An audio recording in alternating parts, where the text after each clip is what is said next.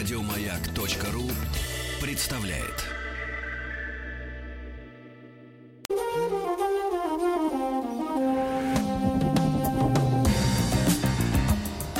Сергей Стилавин и его друзья.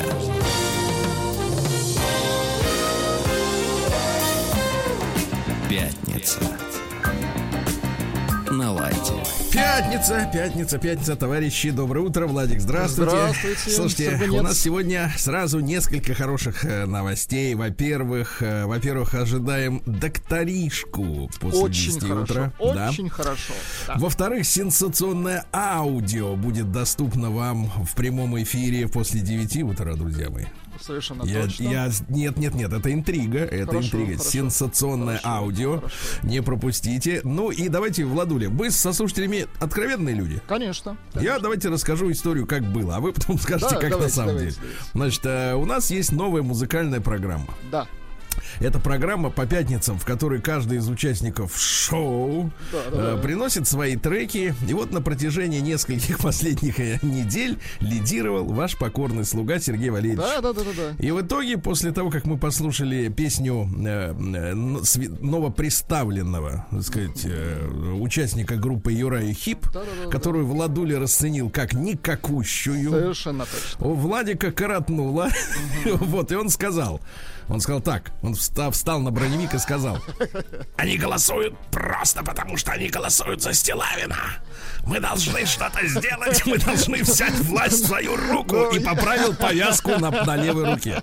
Нет, ну говорил я не так. Но действительно, очень много ваших э, поклонников, в хорошем смысле поклонников. Я, я в принципе, тоже... Поклонников людей. Я отчасти тоже ваш поклонник, Сергей Валерьевич. Но у нас конкурс песен, Мы а понимаем, не да. Вы поклонник Вы, э, с- своей лучшей частью, Да. вы мой поклонник. А, Значит, ну смотрите, и вот Владик С вашим талантом дьявольски никто не спорит. Вот, поэтому мы решили Смотрите, э, смотрите. Привнести интригу Да, в да, это да. Владик, шоу. Владик, Да. значит, долго чах над ретортой Фауста. Да, как это- как это технически сделать, да. Да, и придумал, как бы так сделать, вот, чтобы э, как бы в конкурсе существовала некая честность. Но отчасти я с ней согласен, с этой новой схемой, э, потому что наши вот девочки, Ну, редакторы, давайте да, не называть это схемой. Схема это плохое слово. да. я вам сейчас Правила, расскажу, кстати, после правила, того, как Сергей мы Валерьевич. запустим, запустим шарабан, я вам расскажу чу- чудовищную схему, ребята, вы давайте. Обалдеете, особенно те, кто не имеет отношения к организации большого бизнеса, а те, которые, конечно, имеют, они скажут, ну, подумаешь. Ну, так вот, а, э, девочки, они же приносят тоже, они хотят либо произвести впечатление, да, либо еще что-то, и всё, в итоге есть некая действительно предвзятость. Владуля у нас эстет, Сергей Валерьевич знаток народной души. Да по большому Да. счету вы и так сможете даже без авторства этих треков Да. угадывать, кто. Это Да. даже интересно. Вы, кстати, можете Да. оставлять комментарии, которые мы обязательно Конечно. почитаем. Это Конечно. Так интересно. вот, товарищи, решили анонимизировать. Это хорошее слово. Да, Со- да, да, с в буквы а, смысле. А, с буквы А. А, но не, не, тут Сергей, Артем Сергеевич тут ни при чем. Так вот, анонимизировать э, участие нас в этом конкурсе. Мы решили э, выложить треки с самого раннего утра, то есть уже вот с настоящего момента. Внимание, да? до 7.15 доступны все четыре трека. Кстати, сегодня в нашем супершоу принимает участие Артемий. Он вылез Да, и своей... удастся ли, да. удастся ли ему э, не э, скрыться от вашего понимания, а не вновь принести какой-нибудь откровенный шлак, да, из молодежи. Так вот, посмотрим, действительно, посмотрим. Смотрите, в нашей официальной группе ВКонтакте, Радио Маяк, э, вот вы, начиная там через минутку уже откроются э, эти треки, их можно будет слушать в течение всего шоу, да? Э, В течение двух часов можно, Да, можно в эфире, да. в эфире мы обязательно их всех прокрутим э, в 8:35, обычное время, да. 8.35 по Москве, да, чтобы уже вся аудитория, у которых, ну, например, по какой-то причине, например, э, сел смартфон, и невозможно послушать, что там ВКонтакте. Вот, ну и, соответственно, слушайте эти треки, объективно оценивайте и голосуйте за тот, который ближе сердцу, Ну, правильно? Что вам понравился, да, Вот, конечно. ну а затем в 9 утра мы уже откроем интригу и признаемся, правильно? Да-да-да. Нет, не в 9. Э, А, В наверное, 9.50. В 9.50 9:50. э, каждый из нас расскажет, э, какой у него был трек и почему он его выбрал. Но, подождите, э, Сергей Валерьевич, у нас есть э, запись Артемий э, прочитал прав- э, правила э, э, сформулированных более точно. Давайте их послушаем. Давай. Давайте.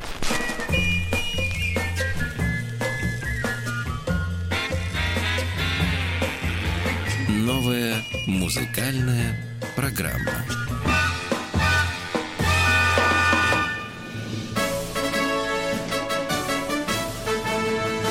Правила новой музыкальной программы. Новые правила. Что? Новые правила. А, Еще раз можно?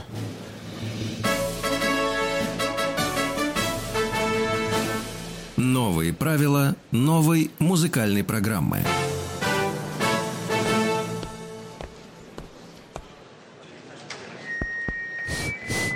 Дамы и господа, с сегодняшнего дня вносятся изменения в правила легендарной рубрики «Новая музыкальная программа». Товарищи, тише.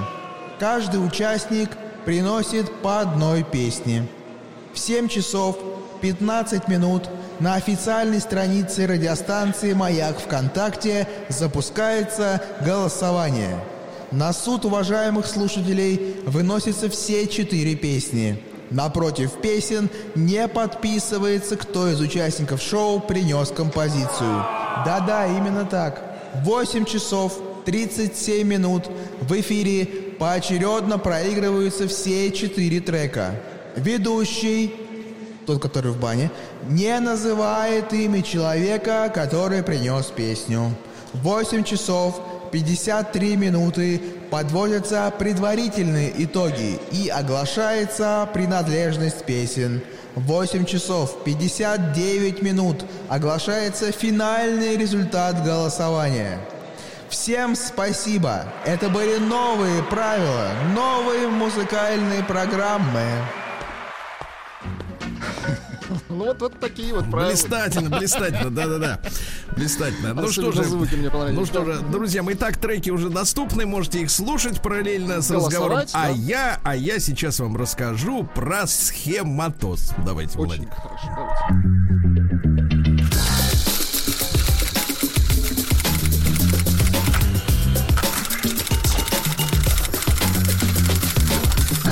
Приемная нос. Народный омбудсмен Сергунец. Ну так, зарисовка. Вы вчера рассказывали нам, Владик, как э, женщина, которая променяла друга живого на диск, э, потеряла 100 рублей. Да, да, да, да, да. А я вам тоже историю из жизни. Значит, разговариваю с товарищем. Ну, как товарищ? Можно сказать, знакомец. А, Значит, занимается, э, трудится в иноземной компании. Я говорю, ну как, мол, у вас тут из-за коронавируса, до ТДТП, до кризис Байден, да все дела. Говорю, наверное, все тухло. А он мне говорит, нет, говорит, ты знаешь, в этом году вот сейчас вот прямо поперло показатели, на это слово я сначала не обратил внимания, потом понял, что оно самое главное. Показатели просто шоколадные. Значит, намечаются годовая премия всем. Да ладно? Э, Ну, ответственным за дело. Бизнес растет. Объемы просто фантастические по показателям. Я говорю, слушай, а что, значит, в чем дело-то? Что, думаю, что товар, который вы там производите, э, очень нужен людям, да, без которого там не обойтись. Ну, например, э, колготки там делаете. Колготы, или- Ну, они же все время рвутся у них, у женщин-то. Они в метро потрутся, и, соответственно, у них и стрелка пошла. Да, или хлеб печете там, ну, хотя бы, хотя сейчас не все. В колготках. Не все, конечно, хлеб едят, пытают, обманывают себя, думают, хлеб есть не будут, пухнуть перестанут. Сейчас, да. Так вот, а значит, а товарищ говорит, нет, производственная, крупная, ну, глобальная компания, значит, что-то делают там, и, и говорит, а мы, значит, э, и дальше он использовал э, выражение на английском языке из их, так сказать, терминологии, которые я сначала попытался запомнить, но, конечно, не смог, потому что, ну, к сожалению, организм так устроен, что пока не, не, не увижу, как написано слово, на слух иностранное не могу воспринимать, но это мои личные проблемы. Короче, фразу я не запомнил, но это, это название этого схематоза. Суть в следующем. Значит, раньше было дело как? Делают товар, Да. а, и, соответственно, товар-то надо привести покупателю. Ну, это серьезный товар, поверьте. То есть это не, не штаны, не, не авторучки, не бытовуха. Вот. И, значит, а тот расплачивается. И прежде, а, значит, стоимость вот этой перевозки, ну, понимаете, транс- Ну, транспортные логистика, расходы, да, да, да. Были вбиты в цену товара. То есть человек, ну, условно говоря, да, заходит на сайт, ну, я вам образно описываю, да, видит товар, и в нем сразу уже все с доставкой. Ну, то есть там 30 рублей, например, да, в нем, так сказать, вот в 30 рублях уже зашита доставка до города, где тебе надо чтобы его забрать, да. Ну вот. А они, значит, э, в этом году э, решили перейти вот на эту схему с мутным англо- англоязычным названием по которой, э, значит, цена доставки, ну, стоимость доставки, из общей цены товара вынимается. То есть, условно говоря, у вас в бухгалтерии теперь две графы. Так. Товар стоит, например, 27 рублей. И 3 рубля отдельно доставка, от которой отказаться все равно невозможно, и, и все равно потребитель эти Иначе 3 он не рубля дойдет, заплатит, и он все равно заплатит 30. То есть э, этот э, производитель все равно зарабатывает, свой, свой- значит, получит на счет свою трицу, трицулю, да, а покупатель все равно ее отдаст. И, в общем-то, ни с точки зрения э, расходов денег, ни с точки зрения качественного изменения товара ничего не меняется. Просто разделили в бухгалтерии графы. Товар и стоимость его доставки вынутая из раньше, Из которая она была в цене. да-да-да. Мгм. И тут же, и тут же на десятки процентов выросла прибыль. Удивительно. Тут же все показатели взлетели, показатели эффективности бизнеса взлетели. Все классно. Годовая премия корячится, она там серьезные бонусы, бонусы там э, в, в- в тысячах долларах, да? Ну вот, э, ос- основным сотрудникам. Я говорю, чувак, ну ты понимаешь, что, что ничего не изменилось. Но э, вот, вот, вот смотри, показатели какие могут быть. Например, э, сегодня, э, в, в прошлом году вы, например, если у вас экскаватор, к примеру, да, выкапывали, ну, условно говоря, одну траншею, да? А теперь, например, так изловчились, все так устроили, что теми же средствами вы выкапываете две, например, да? Или, э, например, э, делали вы свой товар, но при этом, например, сократили работников, так? Или понизили зарплату, а товар производите все равно столько же, и таким образом снизили, условно говоря, косты, да? Ну, естественно. Ну, то есть затраты Мгм, на да, да, производство. А тут ведь, чуваки, это просто схема. то есть Ничего не просто, изменилось. про- ничего не сделали, просто разделили бухгалтерские графы на стоимость, э, себестоимость товара и доставку оттуда вынули. Хотя чувак, который этот товар купит, все равно заплатит всю эту сумму. И, и производитель, опять же, не получит ни, ни там ни рублем больше, ни рублем меньше, всю. Но просто поделили на две бухгалтерские графы и показатели улучшились, мать его. Ну, Не понимаешь, конечно, я, я сейчас понимаю, что, э, значит, люди, которые в, этом, в этой всей, э, в этом всем тошнотворном болоте вертятся всю жизнь, я им, кстати, не завидую, бухгалтера там и так далее, вот, они, конечно, сейчас тебе напишут, Владик, на наш WhatsApp-портал, что, Сергей, вы ничего не понимаете, так и организован бизнес. Ребята, но я свежим взглядом смотрю со стороны. Это же просто пипец. Если при- если при это это надувательство себя в первую очередь, себя самого, а, потому что расходы-то на премии и квартальные и годовые бонусы-то увеличатся. А из каких фондов их платить, если по факту-то не увеличился приход бабок, понимаете? То есть фактически они все рады, статистика обалденная, показатели растут, ничего не изменилось, да, Ну, и все радуются. Понимаете, это мне напоминает реально вот наш советский анекдот. Помните, был советский анекдот, э, значит, э, про то, как в поезде едут, э, значит, Ленин, Сталин и Брежнев в разное время. Значит, ну, э, Ленин едет, вдруг смотрит впереди, э, так сказать, э, э, пути разложены. Вот, ну, Ленин такой говорит, ну, товарищи, дружно, давайте возьмем, соберем, сделаем, все, починим, поедем. Сделали, починили, поехали. Сталин едет в поезде, пути разобраны. Всех расстрелять. Вот, тут же пути собрали, поехали дальше. След... А, дальше еще Хрущев. Э, Хрущев, значит, едет, э, значит, смотрит пе- впереди, пути. Ну, давайте, говорит, э, сзади их возьмем, перенесем вперед поезда, поставим, да, и поедем дальше. А дырка сзади останется. И, наконец, едет Брежнев.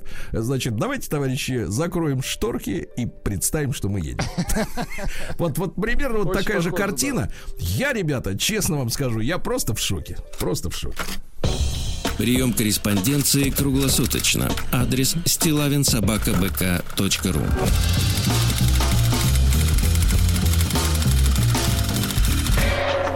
Фамилия Стилавин 2 Да, ну и э, прислали мне письмо, Максим прислал письмо, я заглавил его э, в, э, так, вот такой фразой «Женщина в жизни человека». Очень хорошо. Максим, Максим написал мне. Здравствуйте, Сергей Валерьевич. Я хочу вам рассказать о своих наблюдениях и опыте. Мне 37 лет, и я не женат. Слушайте, какое золотое время. Мне 37 лет, и я не женат. В этом виноват я сам. Мне посчастливилось встретить женщину в 30, которой от меня ничего не было нужно. Она просто меня любила. Но я был эгоист и этого не ценил. Мне сейчас стыдно за это. Но жизнь идет вперед, и хочу рассказать вам э, о женщинах, с которыми меня теперь сталкивает жизнь. Недавно я ехал по городу, это было в конце лета, и по солнечной улице шла она. Женщина выше среднего роста. В летней белой одежде. Как я врач. был, я был покорен.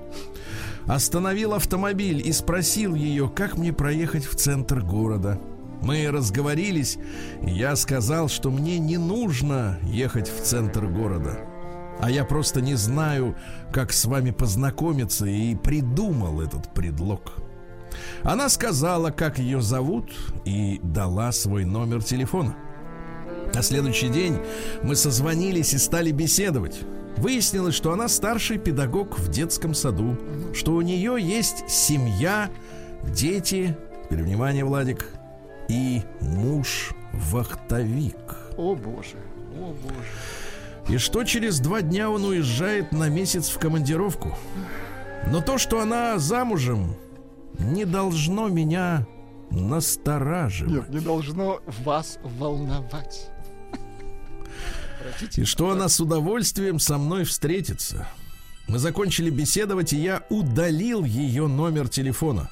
Прошли дни, и она сама мне позвонила и говорит, что удивлена моим поведением. Ведь в нашей возможной встрече ничего страшного нет. Разговор был днем, и я был на работе. Сославшись на занятость, я прекратил беседу.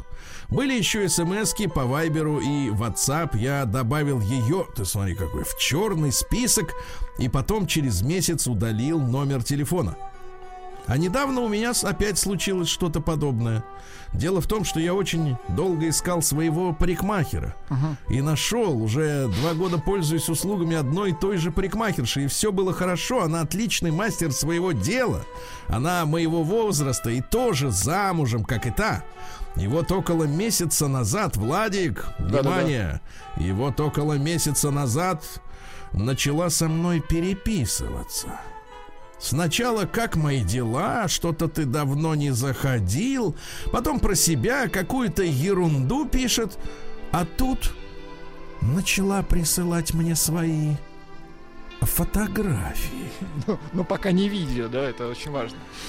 Да, ну тут уже все стало понятно. Я спросил напрямую, ответ был такой же, как у первой. Положительный. Сергей Валерьевич, я написал вам не для того, чтобы похвастаться, как меня хотят женщины, а для того, чтобы сказать и спросить, что же так развратило наших женщин? Почему они перестали быть матерьми, женами и верными подругами по жизни. Про себя хочу сказать, что я не хочу спать с чужой женой.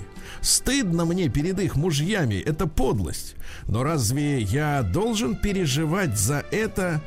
Э, где стыд у наших женщин? Пять вопросительных знаков, даже шесть.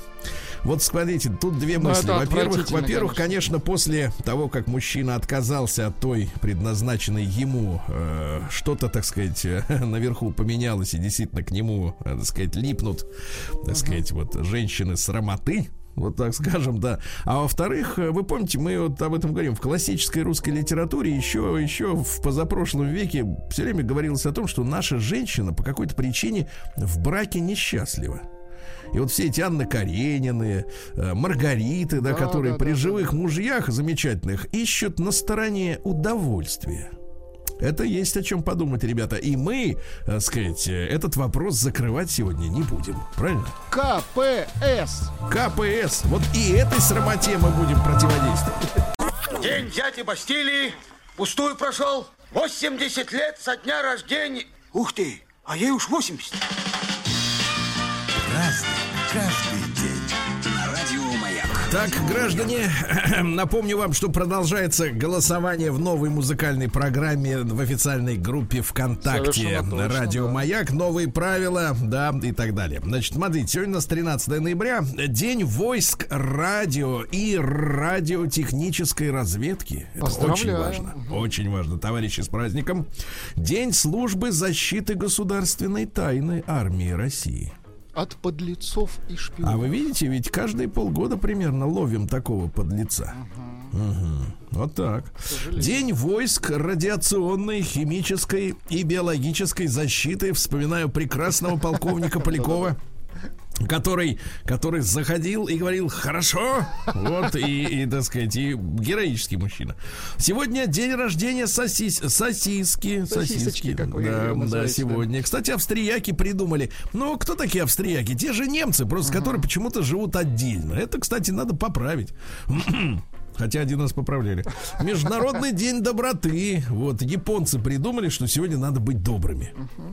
Вот, то есть, если даже злой, но попытайся как-то пересилить себя. Ну, добрый. Да, день работников и специалистов в сфере дистанционного банковского обеспечения. Ну, в принципе, таких специалистов э, больше, чем по документам. Они звонят и говорят, что у вас э, хотят стырить деньги со счета, поэтому давайте-ка мы возьмем кредит и переложим его в другое место. Да. Вот такие дистанционщиков сейчас развелось, да, будь здоров.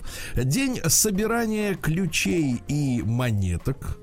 А, День пустите слух, не ветер, а слух. Вот, ну и Спиридон да Никодим, понимаешь ли, сегодня родились, да, а, то есть э, про праздник их. На Руси в этот день пред- предполагалось переводить кур в зимние закуты.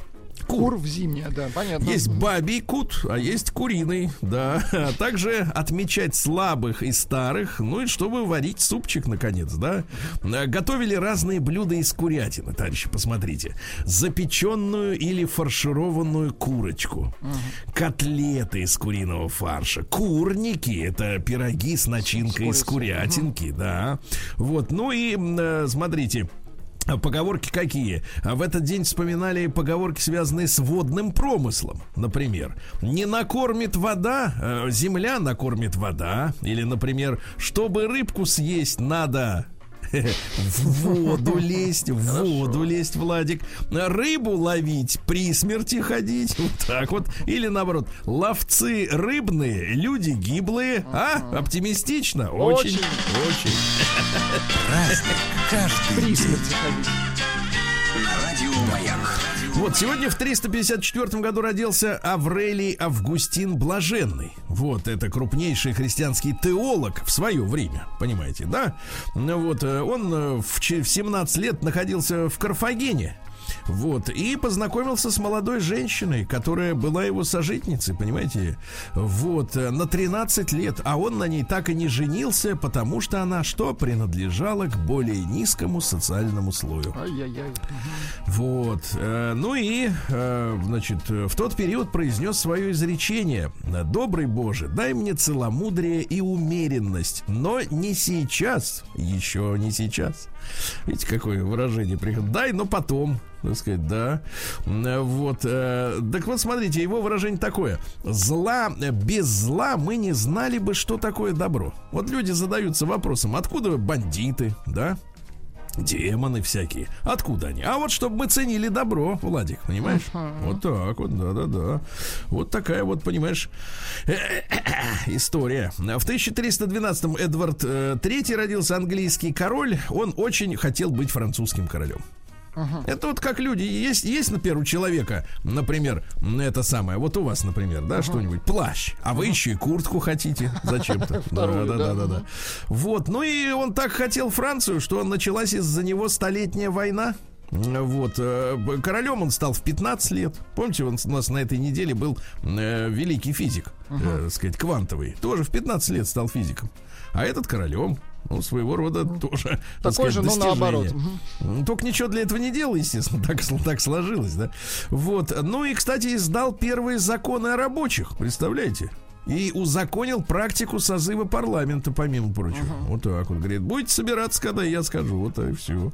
А в 1571 скончалась Марфа Васильевна Собакина. Красавица невероятная, друзья мои. Когда наш великий реконструктор лиц по черепу Герасимов э, там в середине 20 века э, реконструировал вот э, портреты по захоронениям, да, которые были вскрыты советской властью, то вот Марфа Васильевна, ну реально, ну супер красивая женщина. Как вы понимаете, э, сказать, при такой маске э, гипсовой, да, которая получалась э, ввиду таких математических расчетов, а, никакой косметики нет. Вот, никакого грима и никакого, так сказать, как мы сейчас вот узнали с вами, контрацептивного выражения лица. Но красавица невероятная. То есть э, ее, представляешь, утро от- от- отравили. Ай-яй-яй, Отравили. Подлецы. Мгм. Не хотели, чтобы на- наш Иван Васильевич был счастливым человеком. У него всех, всех жен потравили. Естественно, для человека это было э, большой стресс. Вот э, даже если, значит, от- ну, не вспоминать сейчас все эти разговоры про опричнину, что это, так сказать, э, плохо или наоборот хорошо. Но Человек представляете, озлобился, человека... это понятно. Нет, ну представляете, человек э, жил и понимал, что среди его окружения какая-то гадина падла, вот, которая травит его женщин. Понимаете? Тут, извините, любого доведешь до этого, до Цугундера. Да, вот так. В 1789-м американский государственный деятель и ученый, это единственный ученый, там были актеры, бизнесмены, просто никто, э, так сказать, партфункционеры вроде Байдена. Да, а этот ученый Бенджамин Франклин, э, вот, э, чья физиономия на 100-долларовой купюре, э, говорит, э, сказал фразу, которую очень любят повторять люди, которым нечего самим сказать. В этом мире нет ничего заранее определенного, кроме смерти и налогов. Налогов. Философ. Вот, ну, в 1805-м венский мясник Иоганн Ланнер изобрел сосисочки. Вот, он дело в том, что приехал в Вену из Франкфурта, то есть он немец, то стопроцентный. Ну и поскольку он любил свой город Франкфурт, он назвал их франкфуртскими. Да, А вы как вот сосисочки. больше сосисочки-то любите? Я их ем. А, Я их ем. Хороший ответ, крепкий. Да и вопрос тоже, знаете, с подковыркой. В 1821 Михаил Васильевич Петрашевский родился. Утопист, социалист, но э, пользу ведь какую принес нашей стране? А Он, э, благодаря Петрашевскому, соответственно, мы пожали э, гений э, детективщика, как его называют на Западе, э, сказать, Федора Михайловича Достоевского. Потому что этот утопист фантазировал, значит, как ему надо устроить, тут обустроить Как жизнь в России. нужно, да. Да, ну и решили они создать террористический кружок, замутить революцию. Их накрыли, э, приговорили к гражданской казни, то есть лишили всяких кайфов. Накрыли вместе с Фидей. Так. Вот. Да, да, да. Подвели, кстати говоря, к рву. э, Вот. Надели на голову мешок. И когда уже затворы лязгнули, э, когда патроны оказались в стволе, вот тут зачитали указ о помиловании. Э, Ну и э, Михаил, так сказать, Федор Михайлович-то Одумался. Окстился, да, окстился и наоборот стал государственником, потому что э, по большому счету вот его произведение, например, «Бесы», да, это же абсолютно контрреволюционное произведение, абсолютно, оно показывает суть революционеров. Ну, хотя нам суть революционеров понятна, они сожительствуют э, менаж атруа. Если, если у революционера приличная семья с детишками и соцпакетом, ребята, это не революционер, это Ну, слушайте, эти бо- фуфло, да, это эти боевые картонка, отряды, это реально дурилка конечно. картонная, да, сразу. Вот я сразу вижу, смотрю, раз все нормально, значит, э, этот актер. В 1850-м Роберт Луис Стивенсон, английский писатель, замечательный, да. Ну и странная история доктора Джекила и мистера Хайда, естественно, остров сокровищ, да, приключенческая литература. Да. Вообще, э, он родился в семье специалиста по маякам. А. Ну, там, разжигать, там, тушить, все дела, да. Вот. Ну и, представляете, на русский язык его произведения ведь переводили Константин Бальмонт, и Брюсов, и Ходосевич, и Корней Чуковский. Ну, то есть, понимаете, да, э, э, э, переводчик, переводчик должен быть обязательно, но если не равным автору, да, то, по крайней мере, тонким знатоком слова. А сейчас вот я вижу фамилии переводчиков. Нет, это, наверное, конечно, уважаемые люди, но что они сделали, кроме того, что переводят? Ну, я имею в виду самостоятельно, понимаете, да? Вот давайте я вам стихи прочту. Э, Он же еще и стихи писал. Вот, нап- например, да. Зимой еще не брежет свет, а я уже умыт, одет. Напротив, Летом спать меня всегда кладут при свете дня. Средь бела дня я спать иду, а птицы прыгают в саду, и взрослые, покинув дом, гуляют под моим окном. Скажите, это ли не зло, когда еще совсем светло, и так мне хочется играть, вдруг должен я ложиться спать? Помните, вот когда Хорошо, маленький был? да. Да. Ну, вот видите, какой мужчина элегантный. А сегодня в 1851 введена в эксплуатацию Николаевская, ну сейчас, понятно, Октябрьская железная дорога между Питером и Москвой. Вот. Э, Первый поезд э, преодолел расстояние между э, столицами за 21 час 45 минут. Но перед революцией, в принципе, поезда ходили в течение 8 часов. И в советское время они ходили в 8 Примерно часов. так же, И- да.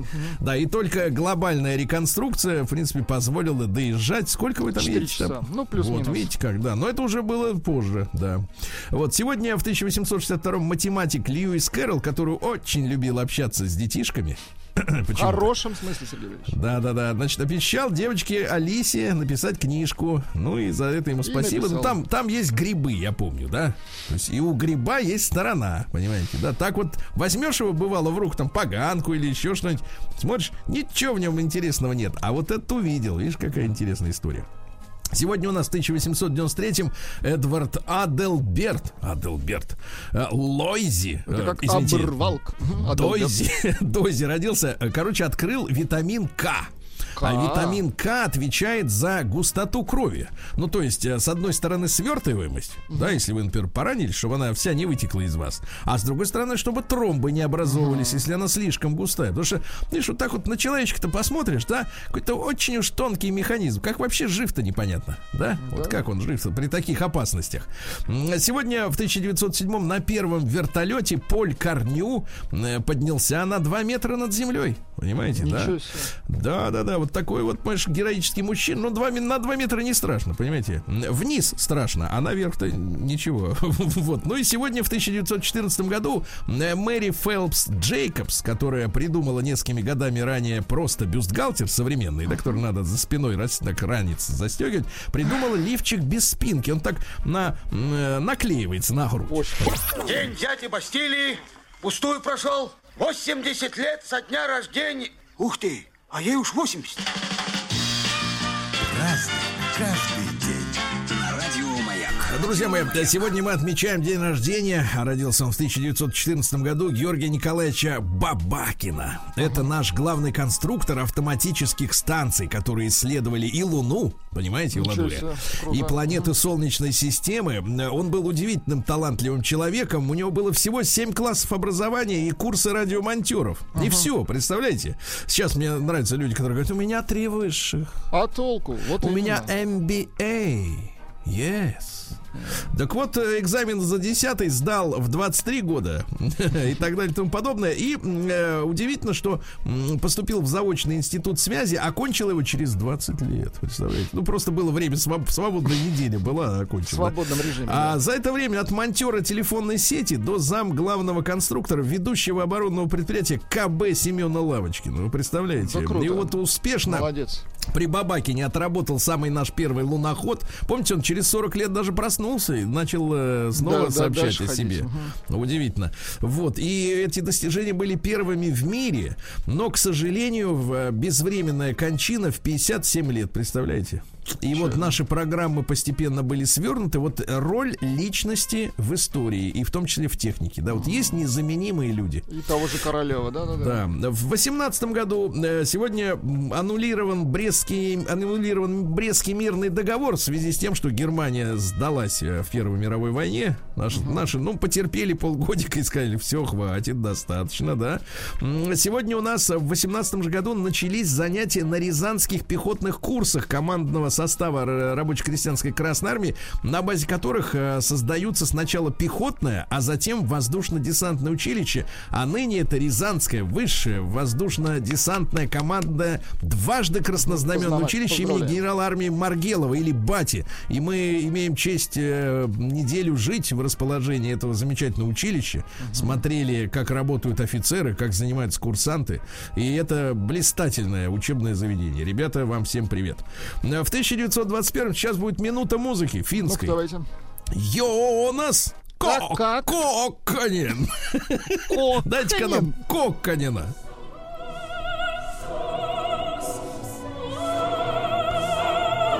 Поют на своем.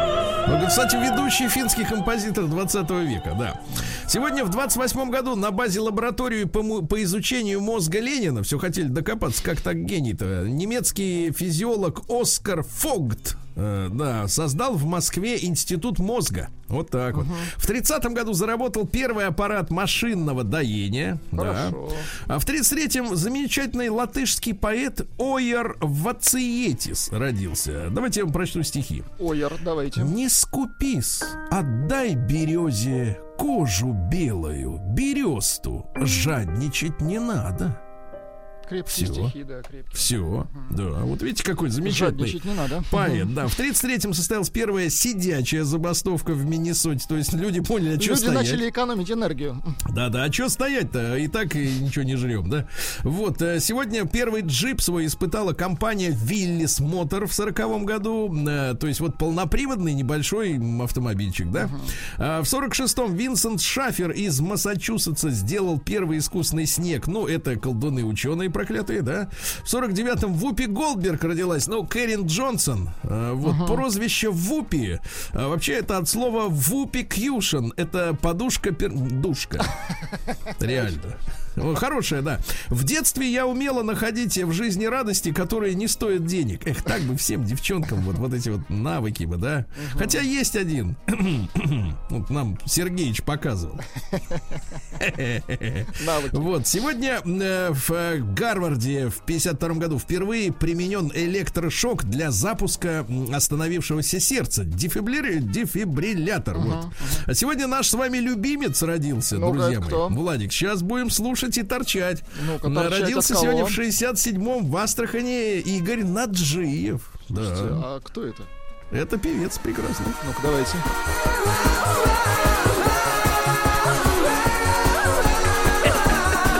А, а можно узнать, э, он был популярен, да? Да, да, давайте. Ну-ка еще чуть-чуть. И откуда? Это он как бы у себя спрашивает, кто ты и откуда. Он из Астрахани, это известно. Вот, с, с днем рождения, Игорь. днем рождения. Да, ну и очень красивый мужчина, кстати. Это очень важно для мужчины. Ну, в общем, это важно. Как-то есть о чем поговорить. Так вот, э, значит, смотрите, дальше у нас, смотрите, какая история-то произошла. Так. А, В 77 году сегодня родилась э, Оля Носова, которая стала певицей замечательной Ольгой Орловой. Блестяще э, Орлова выступала. Носова. Э, Да, блестяще выступала в составе блестящих. Вот. Это дождь будет твой. Если Чувствуется электронная культура, да? Ну да, чуть-чуть. Это дождь будет твой. Как говорится, идет речь? Но Непонятно она вот немножко, на грани да? с Наджиевым, да, примерно. Не, В- ну как? В одной Нет, нет, нет. идут. Не, ну что вы, что вы. Давайте еще э, Елену Цыплакову поздравим с днем Давайте, рождения. И режиссера, конечно. да, и, так сказать, актрису прекрасную. Ну, я очень любил ее служанку Кэти в Ну, Д'Артаньяне она трех мушкетеров. красоткой, конечно, была. Да, красотка. прекрасно, прекрасно, да. Вот, и мы из джаза, и гардемарины вперед. Ну, просто прекрасно. Вот. А сегодня в 1987 году страшное случилось в Великобритании. Они же очень консервативные, на самом деле, люди. Ну, в отношении себя. Они всем остальным говорят, вы, говорит, гужуйтесь как хотите, а сами-то, например, очень консервативные. Например, в Британии считается, что британский гражданин обязан быть патриотом. А вот, например, в России люди не должны быть патриотами. Они максимум, что должны иметь, это британский вид на жительство и хату в Лондоне. Вот, и тогда все у них будет хорошо. А так вот, в 87 году по BBC прошла первая реклама презервативов. И это был шок, это был, ребята, самый настоящий скандал, да. Ну вот, и в 2015 году, ребят, ну, трудно в это поверить, но Оказывается, уже прошло пять лет. Так. Помните, произошли террористические акты в Париже, когда ночной клуб Батаклан, Мгм. Вот этот вот, расстрел он, там соответственно, был атакован, да, автоматчиками, там погибла куча народу. И самое, самое интересное с исторической точки зрения, что этот Батаклан, у них же во Франции, в принципе, люди в хорошем смысле консервативные. Он уже там больше ста лет работает на этом месте, этот ресторан с клубом, да. Так более того, там в начале 20 века э, там в этом клубе тоже произошло э, убийство. Какой-то, так сказать, э, урод напал на девочку юную. Да, и замучил ее. То есть место-то такое, как говорится, Не заговоренное. очень, да. Заговоренное, да. Но французам стойкости остается пожелать, правильно? Вот, французам стойкости, товарищи, такой вот денек. Не забывайте голосовать в новой музыкальной программе в официальной группе Радио Маяк ВКонтакте. Все треки можно послушать.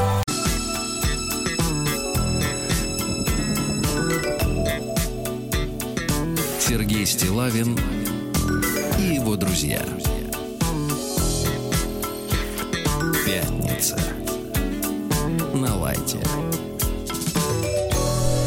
Дорогие товарищи, сегодня у нас пятница. Э, Внимание, внимание. В четвертом часе доктор, вернувшийся из своих э, горных похождений, Да, класс. сегодня будет, да, после 9 часов утра шокирующая аудиозапись. Да, не Ждем, пропустите. ждем. Ну и Владик нам расскажет, как он изменил своей волей, потому Так. что э, человек может изменить ход привычных вещей, привычный ход вещей, изменил правила нашей новой музыкальной программы, которая произойдет, случится в эфире уже через полчаса, но прямо сейчас на, на- в официальной группе Радио Маяк ВКонтакте можно познакомиться с треками участников. А что же изменилось, Владик? Мы, э, вернее, наши слушатели получили возможность проголосовать заранее. Уже начиная с 7-15 утра э, наши слушатели могут голосовать э, ВКонтакте, выбирать треки. Э, за, за два часа можно вполне их послушать. Э, треков сегодня 4. принимает участие Артемий. Вот. А в 8.50 мы закроем голосование и узнаем, чья песня кому принадлежит. Прекрасно. А теперь мы узнаем, что творится в Омске.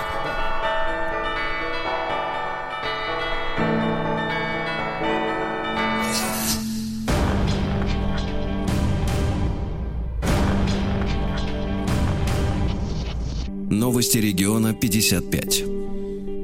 Не проедет даже вездеход. Жители Северо-Омской области отрезаны от всего мира в Тарском районе. Вот так вот. Отрезаны следующие населенные пункты. Литовка, Васис, Петровка. Записали? Записал. Даже КАМАЗ не может проехать. Ужас. А Депутаты предложили разжигать, чтобы привлечь туристов в Омск. Э, Вот э, депутатам э, рассказали, так сказать, о том, что есть проблема внутреннего и внешнего туризма. Значит, э, рассказали э, чиновники, в частности, зам министра культуры Омской области Анна Статва. Так. Они рассказали чиновникам, вернее, депутатам, что чтобы люди поехали в Омскую область, нужно, чтобы были либо легенды, которые бы притягивали, либо Легенды Омска. причастность, да, либо причастность к тому, чего нет в мире. Например, место силы Вакунева. Записали. Хорошо, хорошо. Живая и мертвая вода в озере Эбейты. Вот. Или в Омске какой-то чудодейственный источник. Надо разжечь. Вот. Ну, посмотрим, как. Пом- Поможем разжечь, правильно? Ну вот. В Караганду не доехали тонны омской конины. Вот, видите, не пустили. Конина осталась с нами. В Омской области научились ремонтировать дороги вовремя. Ну, как бы, с одной стороны, научились, а вот там, где не проехать, там уж не проехать. Там Правильно? просто не успели пока. Но нечего чинить, понимаете? Если Нет дороги. Нет дороги, а то, что есть, так есть, да. На мечи застрелили, сволочи, двух косуль и пытались спрятаться в темном лесу. Подлецы. Они скрывались от инспекторов, э, так сказать, э, этих егерей, да, на автомобиле ВАЗ-2107, устаревшей конструкции. В итоге машина заглохла, из нее выскочили два мужика, один успел убежать, а другого взяли. Вот, у него было не зарегистрированное охотничье ружье, смотрите, оказывается, можно так, не зарегистрировано. Цевье, нож, патронтаж, гильзы и отдельно у него была при себе фара. Слушайте, какие сволочи. Фара, это опасно. Да, дальше в Омске закрыли киоск с фруктами. Из-за небезопасных продавцов они могли чихнуть, кашлянуть и заразить. И, и не только вас, но и фрукты. Прямо на фруктину. Отвратительно. Дальше Амичка хотела купить щеночков породы мальтипу. Так, так, так, так. щас Знаете, у нас есть женщины, их немало, которые хотят вот, чтобы, знаете, вот, чтобы было как кошечка, но чтобы была ласковая и играла со мной, да? Так вот, соб- собака породы мальтипу, это вот из серии всех Они этих... такие милые, ну что Да, они такие классные. Я так вот возьмешь, мальтипу. Короче говоря, встретила в интернете человека, который их якобы продавал. Вот. Ну и жил этот мужчина в одном из районов Омской области, якобы. Ну и потом он, клиент, значит, схема-то обычно такая. Клиент оплачивает, деньги резервируются, а потом продавец получает эти деньги после получения товара. После подтверждения, да. Здесь было все иначе. Женщина ввела, э, так сказать, э, на специальном указанном ей сайте реквизиты банковской карты, и у нее списали 33 тысячи 576 рублей за мальтипу. Видимо, все, После что было. этого, Так. после этого в э, браузере всплывало сообщение, что платеж не прошел. Но она женщина упертая, она ввела еще раз 33 тысячи 576 и в третий раз еще раз 33 тысячи 576. Итого ущерб 104 тысячи рублей, мальтипу нет. Отвратительно. Дальше Амич, это хорошее сообщение, смотрите. Амич три дня сидел без отопления, а сегодня сидит без горячей воды. Ужас.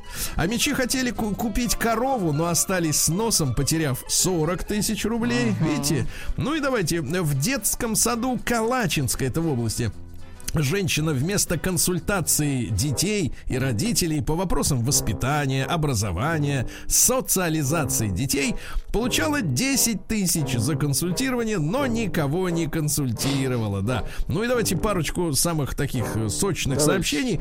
Во-первых, Омская область вошла в топ-10 э, по- э, в топ-10 регионов по экономической значимости некоммерческих организаций. Давайте переведем на русский язык. Некоммерческие организации не могут вести экономическую деятельность, да? Как они могут влиять на экономическую Ну, значимость? какой-то, да. Бред. Дальше. В Омске разработчик приложений, 31-летний программист, за 4,5 часа лишился при помощи мошенников 3 340 тысяч рублей. Программист. Послушайте, 31-летний программист, он что, не понимает, как все работает? Как-то странно, А? да. Чучело. Ну и, наконец, самое главное сообщение. Омский студент Дудаладов. Так. Помните, у нас был такой э, модный мужчина Дудаладов?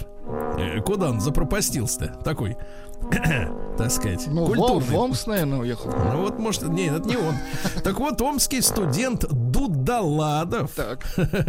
а, каждый день карабкается на 8-метровую березу, чтобы поймать интернет 3G, чтобы учиться. Вы А представляете? ничего, я так скажу, руки и ноги крепче будут. Да и, и- голова на ветру проветрится, да? Вот подлец, а. Сергей Стилавин и его друзья. Пятница. На лайте. Так, ну что же, в Россельхознадзоре заявили об отсутствии случаев заражения норок э, в России коронавирусом. Помните, в Дании Да, там да, да, решили всех, перебили перек- всех. Ну, всех ужас. переклашмать, потом сказали, ой, не надо. Мы ошиблись. Ага. Да, наши говорят, что все здоровые норки, все нормально. Э, Шубу можно носить спокойно. Иностранцев возмутили, представьте, настоящие креветки Так. на ногтях клиентки российского салона педикюра, маникюра. Как настоящие, они же Да они что, забальзамированы Значит, были? ногтев- мастер ногтевого дизайна. Знаешь, женщина очень, очень много внимания уделяет э, деталям. Они думают, что если они накрасят ногти, например, в разные цвета, то это будет То очень мужчина замечательно, здорово. А И это, главное, кстати, иногда очень страшно выглядит. да, Очень с- страшно. Очень весело это будет. Они такие смотрят себе всем на руки и думают, ох ты мои ноготочки мои. Да. Так вот, как делается вот этот э, ужасный креветкой, да, будьте добры, она в нем потом перекусывает. Да, значит, в соевый соус мочит. А, значит, сперва мастер наносит на ногтевую пластину лак полупрозрачного молочного оттенка. Затем она отрывает голову креветки от туловища, Так. извлекает палочкой кишки, а затем клеит, э, значит, панцирь на ноготь. И вот она А, такая панцирь, красивая, понятно. э, с, э, так сказать, вот с С креветочными. ноготки. Хорошо. Я креветко называется. Да-да-да. А женщинам очень нравятся креветочки. Они вообще за морепродукты. Ой, ты знаешь, ее стейк вот есть не затянешь. Она ей бы рыбку. Мгм. Россиянам дали советы, как покупать на онлайн-распродажах. Ну, сегодня спекулятивный день, типа пятница 13 поэтому надо всем тариться. Советуют как минимум проверить цену на этот товар у других продавцов, товарищи. А дальше. Россиянин два года заходил в свою квартиру через окно, но ради любви исправился. Тут история такая. Дело в том, что в Ставрополе э, мужчина потерял ключи от своей квартиры. Но замок менять не стал. Дорогой. Он, э, поскольку живет на первом этаже, он приставил к окну лестницу и всякий раз пользовался ей для входа в квартиру Слушайте, и а на окно он поставил замок, потому что люди тоже могут воспользоваться лестницей. А лестницу он прятал, когда выходил. вот и делал вид, что. что Хорошо. окно закрыто. Да-да-да. Но видите, мужчина очень консервативно. Нам нравится жить, как живется. Вот. И жилище 40... с- О, 47-летнего. Все совпадает. Мужчина расположен на первом этаже. Ему было несложно, но обратиться за помощью к спасателям, которые заменили ему замок, ну, то есть выковырили старый и поставили новый, а, вынудила необходимость. В гости к мужчине пришла женщина. Прекрасно, да? Дальше, в 2020 году жители Москвы и Петербурга съели 2 миллиона пиц. Два Пиц. миллиона пиц. Да-да-да. И выяснили, значит, э, э, предпочтения, друзья мои, где какие пиццы больше всего любят.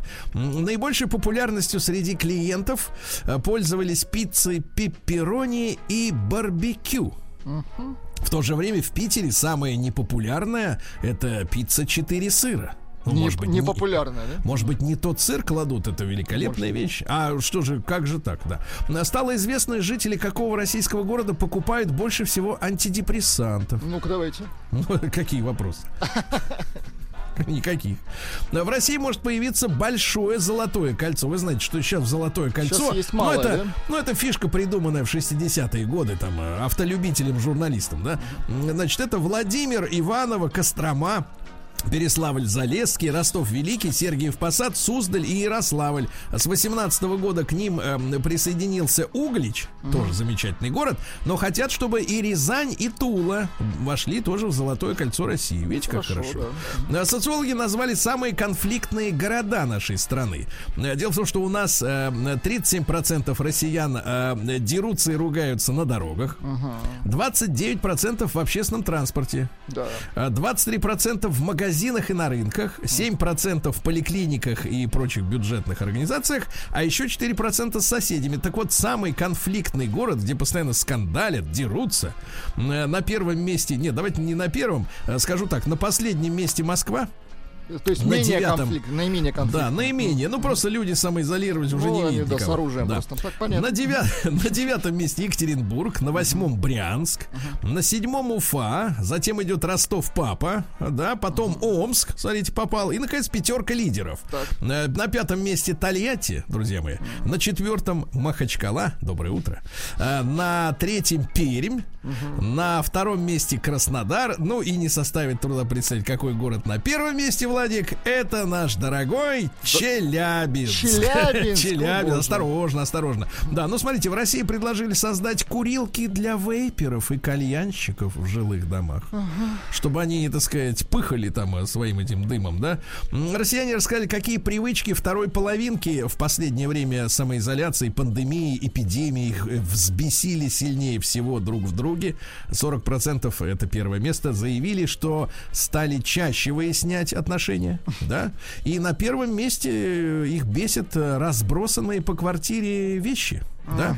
Ну и наконец, вот сообщение из Кургана, тоже город есть на карте нашей страны. Так. Так вот, в Кургане полицейские, чтобы, ну, скажем так, предупреждать об опасности превышения скорости на дороге, переоделся в костюм смерти с косой.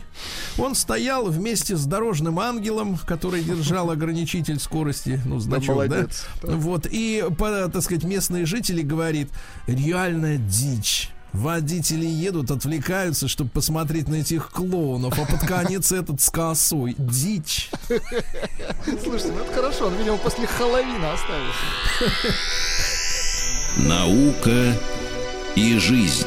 Так, ну что у нас в науке? Во-первых, товарищи, вот мы все боимся изменения ДНК, да, что начнут делать людей каких-то искусственных. Э, Так вот, ученые разработали умный материал для регенерации мягких тканей. Так. Он приживается с кожей, с жиром, с хрящами. Ну, в общем, уже и не поймешь, Да где ты, класс. а где Мгм.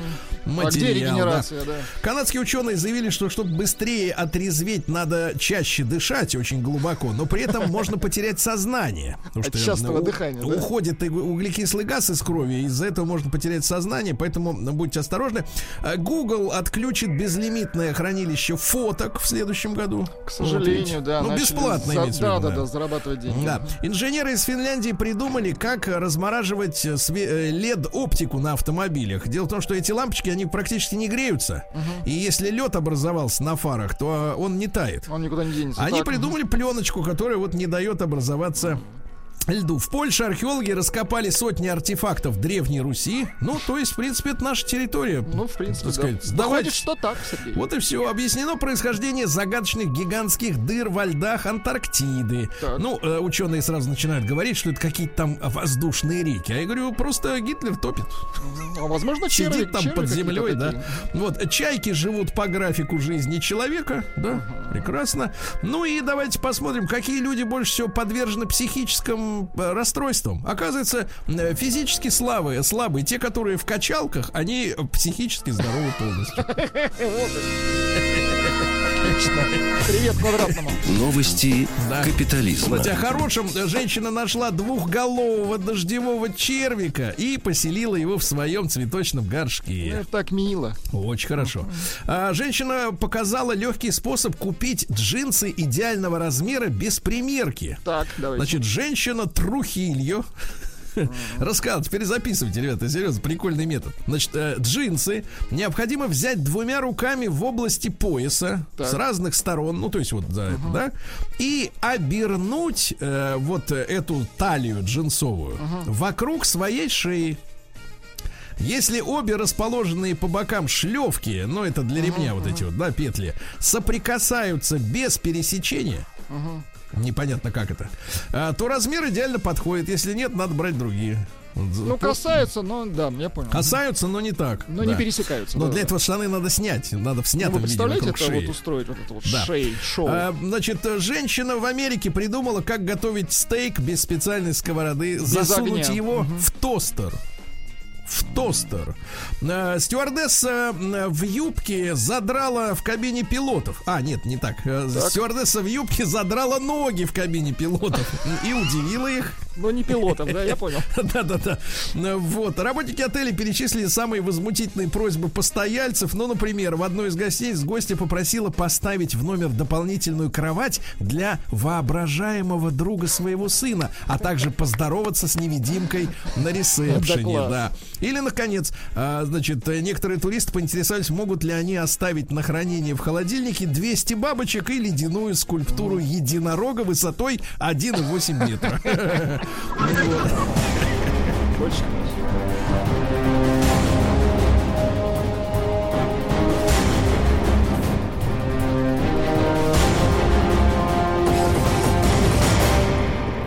Россия криминальная. Значит, осторожно, товарищи, на набережной Фонтанки девочке пришлось выпрыгивать на ходу из автомобиля фейкового такси, потому что, судя по всему, водитель ее увозил в сексуальное рабство.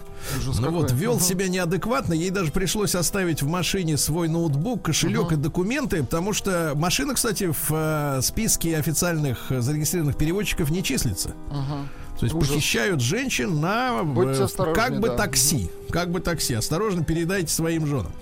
Значит, э, дальше. Э, Ярославская семья установила в многоэтажке персональный лифт. Да молодцы. Это ж круто. Они, значит, э, переоборудовали чердак, установили там, э, так сказать, оборудование. Э, Туда же, кстати, при- приволокли стиральную машину. Ну, то есть они вот захватили чердак и туда провели лифт свой собственный. Ну, прекрасно. Вот, что еще интересного. На Урале полицейский за взятку не доложил о поддельных медкнижках мелочи. Школьник из Красноярского края пожаловался на учительницу в полицию из-за странных намеков. 30-летняя 50-летняя женщина присылала ему сообщение, что он ей симпатичен. Ай-яй-яй. Очень плохо, да. А, В Казани мать заявилась в школу и вместе с дочкой поймала обидчика девочки и обливала ее горячим сладким чаем его, да? Ну Вот. Ну и давайте что-нибудь интересное. В селе приятное свидание, приятное свидание. Муж с любовницей обокрали жену. Муж с любовницей. Ну и, наконец, россиянин из принципа отсудил у магазина в Череповце 54 рубля. Да Понимаете? 54 Из рубля. принципа, друзья мои, вот, вот такие люди нам очень нужны, понимаешь ли? Принципиально, да.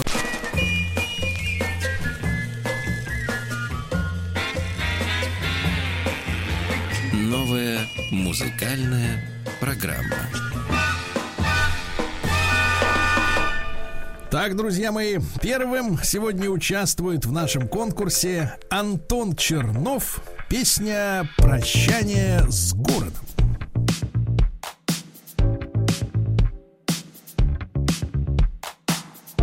Я шел по домам, наступая на крыши через одну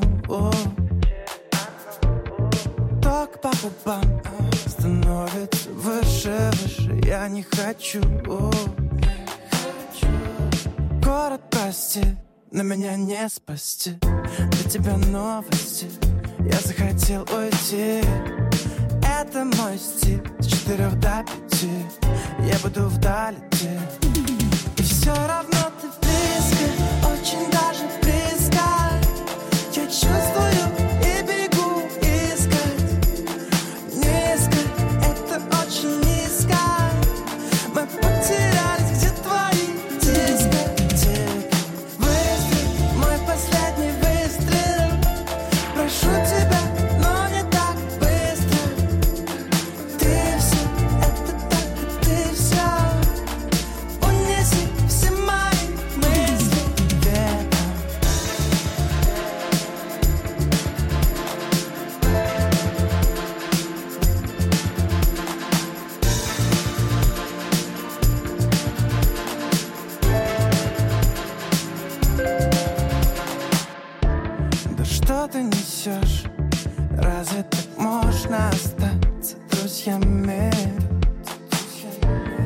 Ты подождешь, а мне уже сложно вернуться таким же с годами.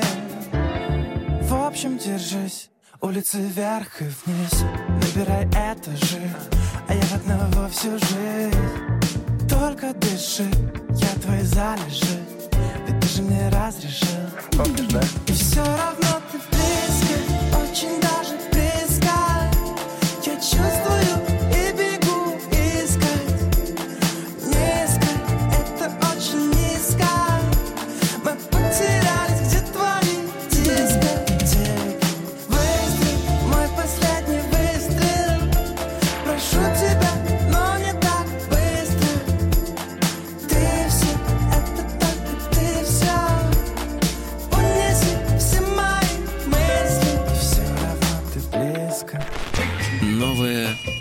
музыкальная программа. Следующий участник Джон Леннон. Песня «Женщина».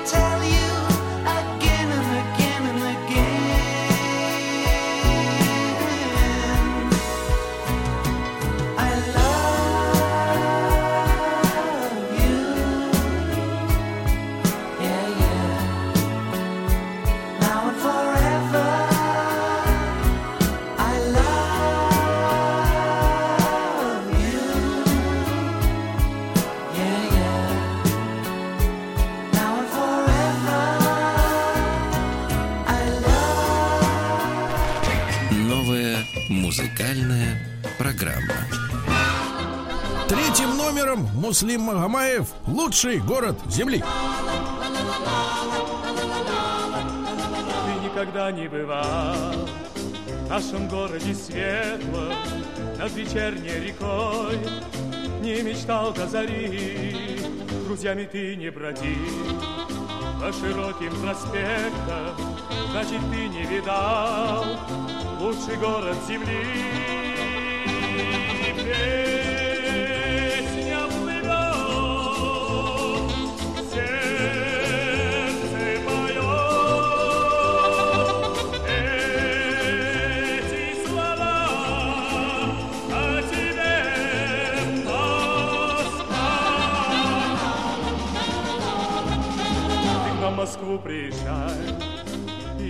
по Арбату, окунись на Тверском, шум зеленых аллей, хотя бы раз посмотри, как танцуют девчата на ладонях больших голубых площадей.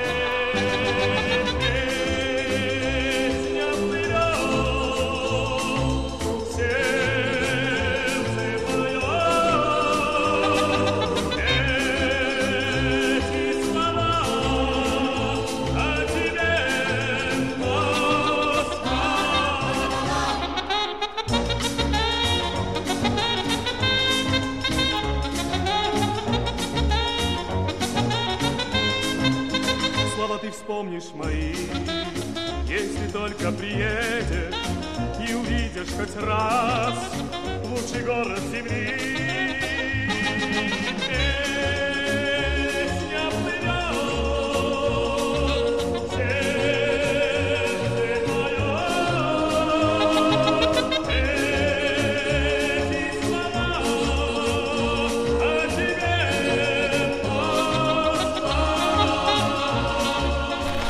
Новая музыкальная программа.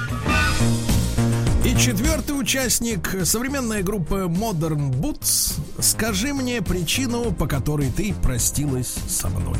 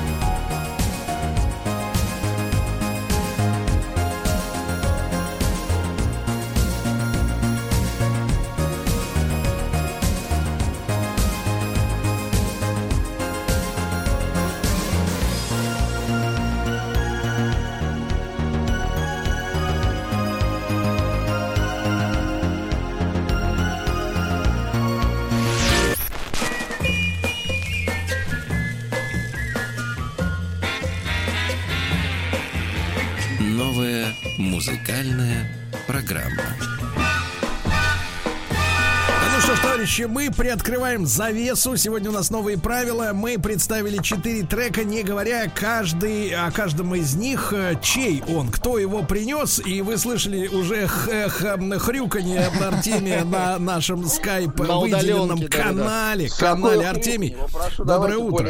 Я пока, пока меня не было, я основал движение, все Артемы делают это. Какой подлец, а? А, обратите внимание, что рука правая. Да, значит, Артемий, э, колитесь, какой трек принесли сегодня вы? Мой почему-то был первым номером. Антон Чернов, он из Минска. Я подумал, что надо поддержать. Он такой достаточно модный, и у него модный саунд. Антон Чернов, «Прощание с городом».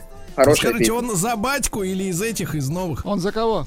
Или за Нет, Байдена? о- он, он за, за, за хорошую музыку. И мне кажется, что Владик, Владик мог бы оценить бас, бас-гитару. Не, ну он действительно записан неплохо, это я с вами Э, соглашусь. Пишется Ну. Унтон Чернов. Да, ну да, чуть-чуть Не важно. Ну,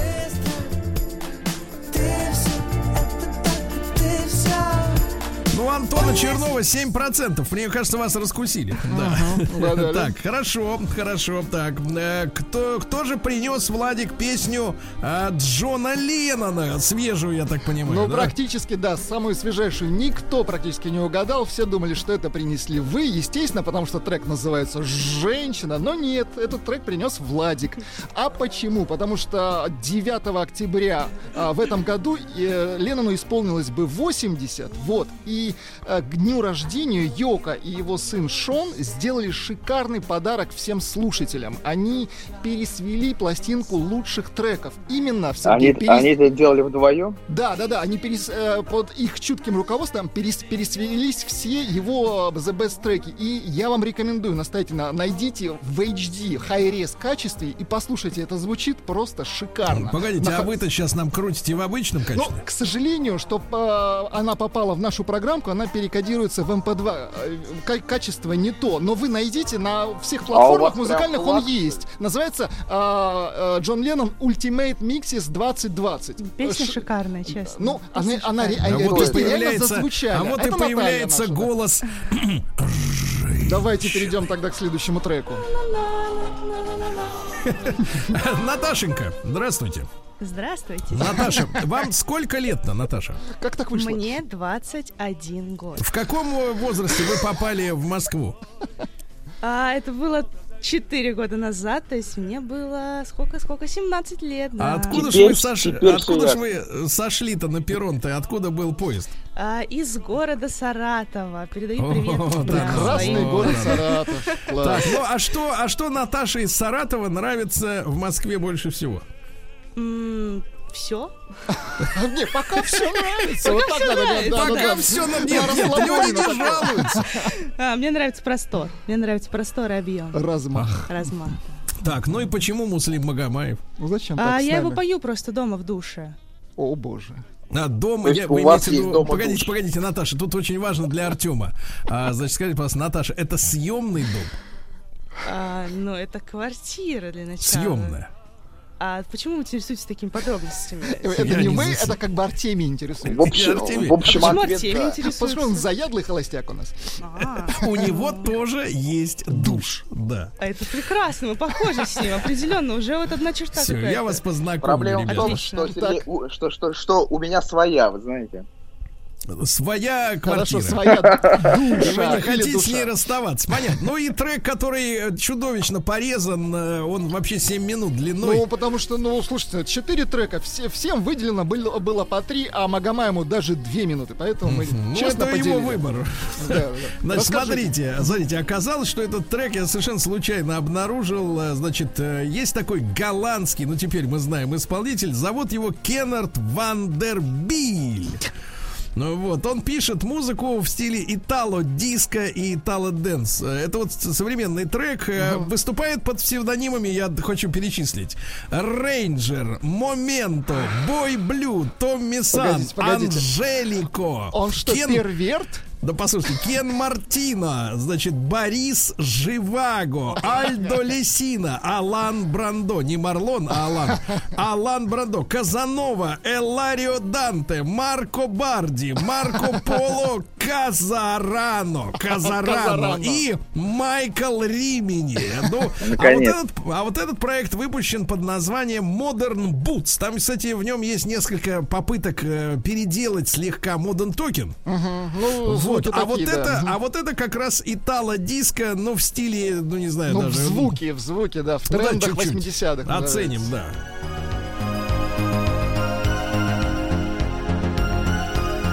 В принципе, если бы не было так хорошо записано, можно было сказать, что это действительно 85-й год или 86-й, да? Ну что же, надо подводить итоги, товарищи. А итоги сожалению. следующие. Я еще раз напомню, Они что мы... печальные. Да, мы Давайте, сегодня, мы давайте сегодня итоги. держали в секрете, в полном секрете, чей трек, э, значит, вы слушаете Кому первым, вторым, третьим, да, четвертым, да, да. Оказалось, что меньше всего оценен. Все-таки люди раскусили гадину. Да. Ну, почему Раскусили. так, 8% у вашего Унтона, да, Артемий. Да, Чехонте. 8% слабенько. Антон, это французский язык, Сергей. Понятно.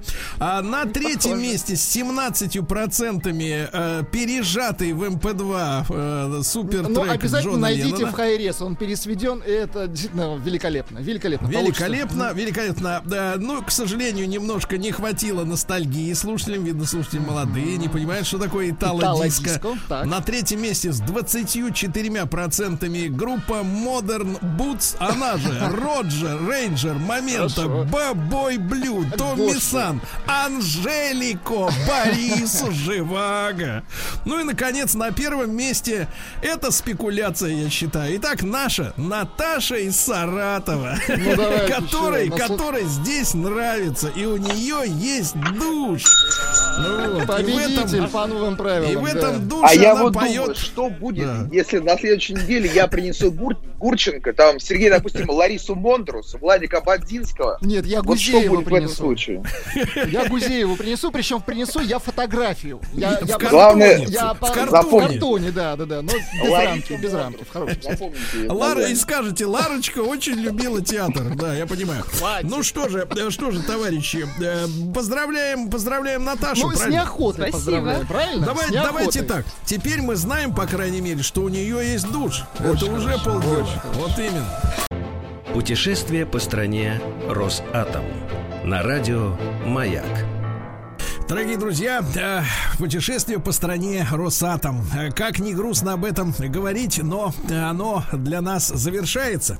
Здравствуйте, Рустам Иванович. Доброе Дорогой. утро, Сергей Валерьевич. Доброе утро, Вот, Влад. Доброе и- утро, уважаемые радиослушатели. Да, и я хотел бы, чтобы я уже обещал это в начале нашей э, Да-да-да-да-да. программы, что сейчас будет аудиоподарок для всех, э, для всех, так сказать, причастных к нашей программе. Да, Э, я получил вчера, э, так получается, ребята, извините за тавтологию, что э, в социальных сетях возможно не только э, э, читать какие-то записки, да, но и отправлять людям аудиомесседж, то есть небольшой звуковой фрагмент, который любой из нас может при помощи смартфона записать. Я вас прошу, прошу вас очень внимательно послушать этот, это сообщение, оно не очень длинное. Обратите внимание, как обращается ко мне автор и как он говорит о том, что наш проект для него очень значим. Вот посл- послушайте, пожалуйста.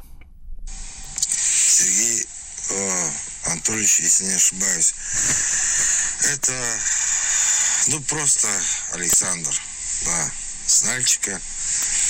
Очень благодарен за выпуски, вот, за ядерную промышленность. Хочу посмотреть своими глазами. Но что-то я не вижу. Я подписан на канал, на все. Но вот сейчас смотрю сериал «Бомба». Да, вот сегодня ты озвучил там что-то. Прикольный сериал, я вижу, что он сжали его, да, там, туда-сюда, ну, так-то понятно все. Давай на этот, на YouTube выкидывай, мы глянем. Я просто кайфую от этой те- темы. Я в Нальчике, здесь была раньше тоже 12 часть ГУМО. Я родился и вырос при Советском Союзе в закрытом городке. Я знаю, что такое закрытый городок. Да. Обнял Серега. Обнял Серега. Анатольевич. Да, Анатолич, Анатолич, зови меня Анатоличем, да. Ну вот смотрите, и сериал «Бомба». Анатольевич. Видите, и, кстати, когда действительно люди смогут... Ребята, ребята, когда случилось Да. Календарь.атом75.ру все ролики из наших поездок, 9, там 10, получается, выпусков по городам а, Росатома в рамках нашего большого проекта, посвященного 75-летию атомной промышленности, путешествия по стране Росатом, вы прямо сейчас сможете найти на странице календарь.атом75.ру. Все, и совсем скоро на канале Большой Тест-Драйв обязательно отдельным плейлистом выложим. А сегодня, ну, ну слушайте, ну, а, вот человек, понимаете, к эфиру, получается, отправил сообщение. Ну, Да, он прям сказал, он сказал, обнял Серега. Да, Но он предугадал слышно, кстати, Анатольевич, по голосу, предугадал. Анатольевич. Ну что, Ростовская атомная электростанция, а, одна из самых молодых а, атомных электростанций нашей страны, и если а, немного углубиться в историю, то, конечно же, наверное, именно эта станция столкнулась, а, потому что проектировалась она там в начале там, 70-х, а, начал- начались проектные изыскания, но в конце концов а, проект был заморожен, и связано это в первую очередь, да, в принципе, как и все, а, что имело отношение к мирному атому, было заморожено после трагедии 86 года в Чернобыле.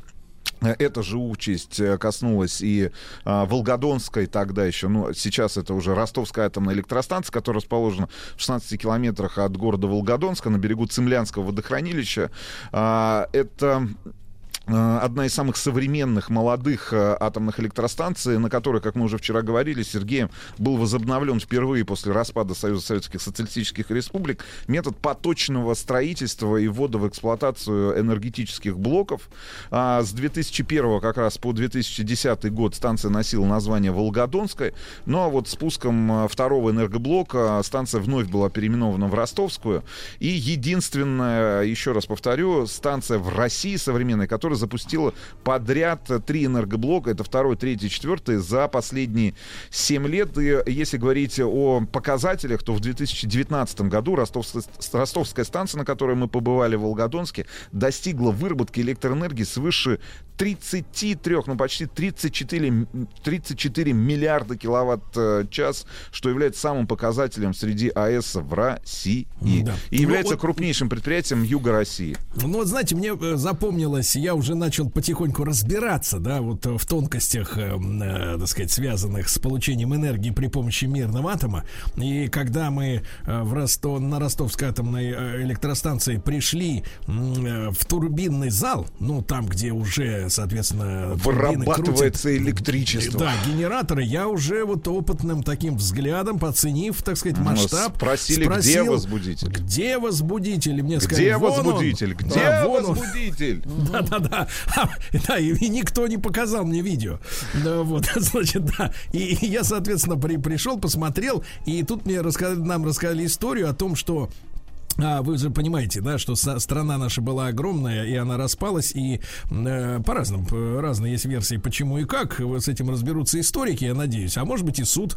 Вот. Ну и, соответственно, многие предприятия, которые были в едином комплексе, которые производили оборудование, в том числе для атомной промышленности, они оказались э, у наших братьев. Ну, за пределами э, И- границ и- современной и в Ростове, России. да, и в Ростове, как на свежей станции, которую вот в последние годы собирали уже, да, там последний, ну, вот, э, там четвертый энергоблок, оказалось, э, что э, лопатки для турбины, вообще турбины сами, да, которые работают от, под, действ- под воздействием пара, они, собственно говоря, производятся на Украине. И а, а поскольку начались эти невероятные сложности до последних уже лет, то Ну, после дали, 14 года. дали задание, я так понимаю, ленинградским, я произнесу это именно слово, ленинградским металлургам, да, э, ребятам, которые, да, которые э, делали, э, так сказать, и делают турбины, ну вот, и попросили их сделать для атомной станции турбины уже в России.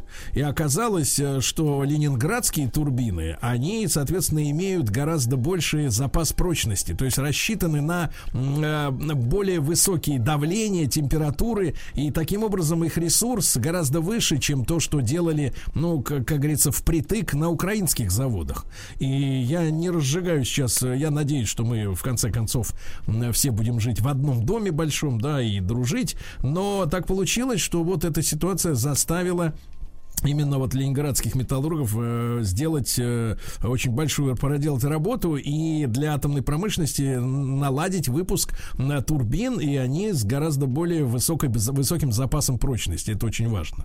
А, И очень интересно, ну, общаясь с, с сотрудниками станции, которые сопровождали нас а, в этой знакомительной экскурсии по Ростовской атомной электростанции, было интересно услышать, что а, остались еще в России специалисты, потому что, ну, представляете, да, какая-то гигантская махина, э, которая расположена а, в самом машинном зале, в турбинном зале, а, ну, просто невероятных размеров. Ну, то есть вы Всё имеете в виду масштаб- массу, прежде всего, массу, массу. да, ну, ко- ко- конечно. Значит, э, скорость э, вращения, да, самой... Вибрации. Вибрации. Так вот, есть люди, которые э, приезжают на пуск например, а, той же самой турбины для нового энергоблока и вручную при помощи своего слуха, ну каких-то внутренних Чисто ощущений. как настройщики как, пианино. настро- как настройщики пианино настраивают работу этой Мастера. турбины. Мастера, да. И Нет, вот таки- настраивают, смотри, что они настраивают, грубо говоря, систему подушек э, таких, которые вибро, э, гасят вибрации, да, и не позволяют э, оборудованию, ну, в конце концов, расшатать само себя из-за того, что постоянно это все вибрирует. То есть, я так понимаю, что вот этот огромный цех, да, с огромными, ну, даже потолками не назовешь, то есть крыша на высоте нескольких десятков метров, представляете, да?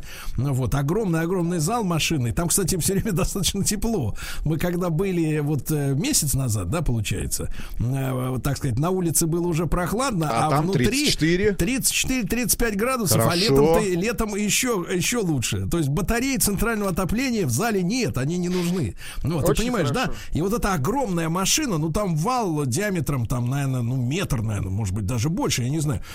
Все это скрыто, понятно, Но мы кожухами. лилипутами оказались Да, ну, мы рядом. лилипут- Нет, ну понимаешь, да, да, и вот под всем этим сооружением, то есть это цех, да, в котором стоит как бы подушка, понятное дело, бетонная, на ней все это установлено, но все, все же это стоит на грунте. Понятно, что это не вечная мерзлота, которая может растаять там или покорежиться, или то, что там у нас на севере вот произошло, да, типа ну, вот и, это- и пролилась нефть, да, э, у людей, потому что не следили вовремя за, так сказать, за этими делами. Но здесь-то, так сказать, все это трясется постоянно, да, вибрирует, и поэтому какой бы прочный, ну, это все-таки не гранитная скала, да, находится под самим этим гигантским сооружением. И вот балансировка, выстраивание мельчайших там углов, да, между опорами, там, я так понимаю, там десятки опор, и все это, э, фактически все Вручную. оборудование еще и висит, да, а, ну, э, находится на неких таких амортизаторах, скажем так, да, амортизаторах, и все это настраивается именно по слуху, действительно, вручную. То есть это искусство, понимаете? То есть есть ремесленничество, вот мы с вами занимаемся ремесленничеством, да, обладая навыками какими-то, делаем передачу. А вот это самое настоящее искусство, и несколько есть людей в стране, которые могут, ну, в принципе, больше и не нужно, но, в принципе, есть люди, которые умеют это все настраивать так, чтобы ничего не развалилось, к чертовой бабушке. Сам проект был одобрен в 79 году в далеком. Мне тогда было 4 года, Сергею Валерьевичу 7 лет. Значит, предполагалось изначально в первом проекте, что станция будет состоять из четырех энергоблоков, что, в принципе, сейчас э, и реализовано. Мощность каждого из них составит 1 гигаватт. Подготовительный этап сооружения начался в 77 году. Э, Вот. э, Завершающий этап строительства, в первую очередь, э, активизировал все работы на площадке. В 85 году уже был основан поселок к существующим городкам строителей и общежитию. Но вот в 86 году, мы помним, произошел взрыв и трагедия Чернобыля. А Ситуация вокруг атомных станций накалилась и вызвала волну просто гигантских общественных протестов. Мы вкратце об этом вчера говорили уже с Сергеем. Некоторые строящиеся объекты в, нашей стране были законсервированы. А, В принципе, такая же участь, насколько я понимаю, грозила и Ростовской атомной электростанции. Но в 1900... и вот в 1990 году, внимание, по- послушайте только, на этапе почти полной готовности первого энергоблока 95% к этому моменту было. И начавшегося строительства второго 20% на вто- втором энергоблоке было уже реализовано работ. Все а, работы были прекращены. Все работы. И на 8 лет работы по строительству Ростовской атомной электростанции были законсервированы. И возобновлены они, и монтажные работы, и строительные были только в 1998 уже, когда были проведены две там независимые экологические экспертизы, и э, в тот момент, э, значит, по результатам количество энергоблоков сократилось э, до двух. Ну, то есть тот, который уже был практически сдан в эксплуатацию, построен, и тот, который начали строить. Значит, в 2000 году было получено разрешение на, завершение, на совершение строительства первого энергоблока. Слушайте, а вот как э, у нас, да, все-таки мы говорим постоянно об экологии, значит, об экологических движениях, об, экологической культуре. А вот посмотрите, да, практически там на 10 лет, а, значит, э, люди, которые актив, активисты, можно так сказать, да, которые, ну, защищали свои взгляды и э, значит, свои предпочтения какие-то, на 10 лет остановили строительство одной из крупнейших атомных электростанций в нашей стране. Но это к вопросу о том, э, насколько, ну, давайте так, сильны или э, имеют э, какое-то влияние общественные движения, общественные деятели, да, значит, люди, которые занимаются там экологической деятельностью. Вот, пожалуйста, 10 лет, и пока не были получены результаты всех экспертиз, которые бы удовлетворили тех же самых экологов, потому что вот мы общались тоже, опять же, на станции, а, с людьми, которые историю хорошо станции знают, и там с, главным, с одним из главных инженеров, он откровенно говорил, да, вот э, приходилось здесь выдерживать этот натиск, этот напор. А, И, как ни странно, именно на юге да, нашей страны а, а, очень активны как раз а, общественные движения, имеющие отношение к экологии там, и к защите экологии, к защите окружающей среды. Значит, э, первый энергоблок 2000 год. Второй энергоблок был запущен в 2009 э, году. И здесь же начались а, слушания о возможности строительства еще двух энергоблоков. А, Потому что возрастали потребности промышленности, нуждалась в дополнительных э, мощностях э, электро, ну, электро, электро, э, электросети юга страны. Ну и, соответственно, обеспечить бесперебойное питание этого огромного региона юга нашей страны. Мы вчера говорили уже, это и Волгоградская область, и Ростовская область, область и Ставропольский край. Была э, Ростовская АЭС и третий энергоблок. Он был заложен в 2009 году. А в 2010 энергия влилась уже в общую энергосистему страны. Ну и вот сегодня это э, четыре энергоблока, которые методом поточного строительства были построены. Чем отличается, да? Сергей уже сказал, что, э, значит, в машинном зале, э, вот мы были, в, получается, ну, в начале осени, там, в середине осени, и было 34 градуса, потому что все-таки юг России. Так вот, э, значит, мы побывали, наконец, с Сергеем впервые рядом с фонтанами, с прекрасными. Это гигантские сооружения, которые находятся на территории станции. Ну, представь себе, в Ладуле огромные такие Бассейн- бассейны, бассейны но с в, которой, фонтанами. в которой э, вода, в которых она не до краев, да, но и, и вся площадь этих бассейнов, э, ну, в, в верхняя, да, верхняя кромка усеяна трубами, а из трубов э, торчат такие эти самые Не из торчки. трубов, Сергей, э, да, а из трубов А это все он для усиления. Можно, Эффекта. Сергей Валерьевич, Из- можно, если хочется, из трубов. Вот сильнее, что они крепче торчат, торчат специальные еще торчки такие металлические, да, и оттуда, значит, брызжет вода. И таких вот э, аэраторов, условно говоря, ну, это несметное, это тысячи. Просто вот реально А как вы целое думаете, для поле. чего это нужно? Целое поле. Давайте для мы того, зададим чтобы этот было вопрос Владу. красиво, да, Нет, Владик? Просто, чтобы красиво? Нет, не может нет, быть. нет, не может. нет. Э, Значит, нужно, э, юг, точно. юг страны все-таки там чуть выше температуры окружающей среды а, и эксплуатационные, соответственно, температуры, в которых э, работают э, системы и сами э, а- атомные реакторы, сама атомная электростанция. Э, Понятное дело, есть две градирни гигантские, да, если мне не изменяет память, две гигантские градирни, где происходит охлаждение как раз воды. А а вот э, как раз на этих полях, где в бассейнах находятся как раз э, вот эти аэраторы, происходит дополнительное охлаждение воды. Ну, то есть она распыляется, она распыляется, там замкнутый цикл, распыляется, опять поступает э, в систему охлаждения, и вот таким образом на воздухе происходит э, снижение температуры, правильно, охлаждаю, ну, как бы сказали автомобилисты, охлажда, охлаждающий жид- Контур. охлаждающий, охлаждающего контура. Это очень круто выглядит на самом деле. А, так что заходите прямо сейчас на страницу нашего проекта календарь.атом75.ру, найдите наше видео из Волгодонска, посмотрите посмотрите, как это выглядит в реальности. И это была первая станция атомная. Значит, э, где, находясь э, внутри атомной станции, на атомном объекте, мы с Сергеем наблюдали радугу.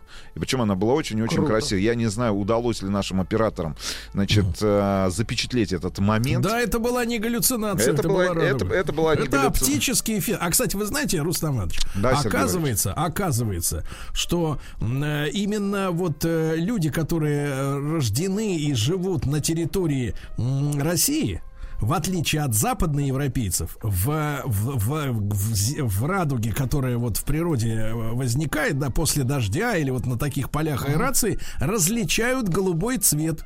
А э, те, которые живут э, в Западной Европе, они реально большинство, 90% не видят голубого свечения. Серьезно? Реально, это научный факт. Ну а самое Да. интересное нас э, ждало, мы с Сергеем-то на самом деле, ну как ты же приехал на объект атомной промышленности, значит, очень интересное было, интересно было посещение специального цеха. Да, где делают кислород, кислород. для больниц. Это очень круто, ребята. Да, дело в том, что дело в том, что э, значит, понятное дело, в технологических процессах образуется во время химических всяких реакций, преобразований, и в том числе и кислород, понимаете, чистый. Вот, то есть его не надо специально получать, он получается просто как побочный продукт, да, вот э, всяких, всяких преобразований. Ведь действительно по просьбе местных больниц, которым вот сейчас особенно в период э, коронавирусной заразы нужно делать искусственную вентиляцию легких, организовали по просьбам, вот опять же, медиков специальный цех, э, где круглосуточно заправляют вот эти огромные баллоны высотой метра полтора, наверное, да, вот вы знаете, синие такие узкие, вот, заправляют чистейшим кислородом, то есть добавили систему еще очистки, которая делает из просто кислорода медицинский кислород, и отправляют больницам, которые вот нуждаются э, в том, чтобы каждый день вот э, заболевших э, действительно снабжать чистым кислородом. То есть, а кислород, еще раз повторюсь, является побочным э, продуктом вот, э, так сказать, ядерных вот этих всех циклов и реакций, понимаете, да? То есть это очень важная история, ребят, очень важная история. То есть вот так мирный атом еще и помогает мирной медицине. Понимаете? Очень хорошо. Да, значит, в 2018 году а, был введен в эксплуатацию четвертый энергоблок. А, очень чисто на самом деле, да, на территории атомной электростанции. Слушайте, Рустам Иванович, Да. а какие прекрасные были Женщин. кури- куриные котлетки? Куриные котлеты были прекрасны. А женщины, вы знаете, Женщин вот в около коридорах 30%, 30, Вы около знаете, в 30% коридорах, в коридорах Ростов- видели прекрасных женщин, которые ходили, значит, у них там каждую неделю сдача анализов, естественно, на коронавирус, да? И ты понимаешь, какие красо- красавицы, ростовчанки, длинноногие, волосы до, до- до талии, красивые, гордые, Волосы, говорите улыбчивые. так, до первого этажа. Вот, ну, очень длинные. Вот прямо если до это пе- Если она на пятом. Хорошо. Нет, нет, серьезно. Девчонки очень красивые, очень вкусные котлеты, а молодежь прекрасная. И от- отдельный привет хочу передать начальнику молодежи Ростовской атомной электростанции. Значит, чтобы держал их всех, понимаешь ли, вот так вот, понимаешь, чтобы все работали. Вот так тоже. Путешествие по стране Росатом. На радио «Маяк». Да, товарищи, дорогие, путешествие по стране Росатом. Вот, э, когда, честно говоря, я узнал о том, что у нас намечается такой проект, я спросил Рустама Ивановича, Рустам Иванович, а э, сколько будет э, поездок? После чего я понял, что мы будем в дороге два с половиной месяца.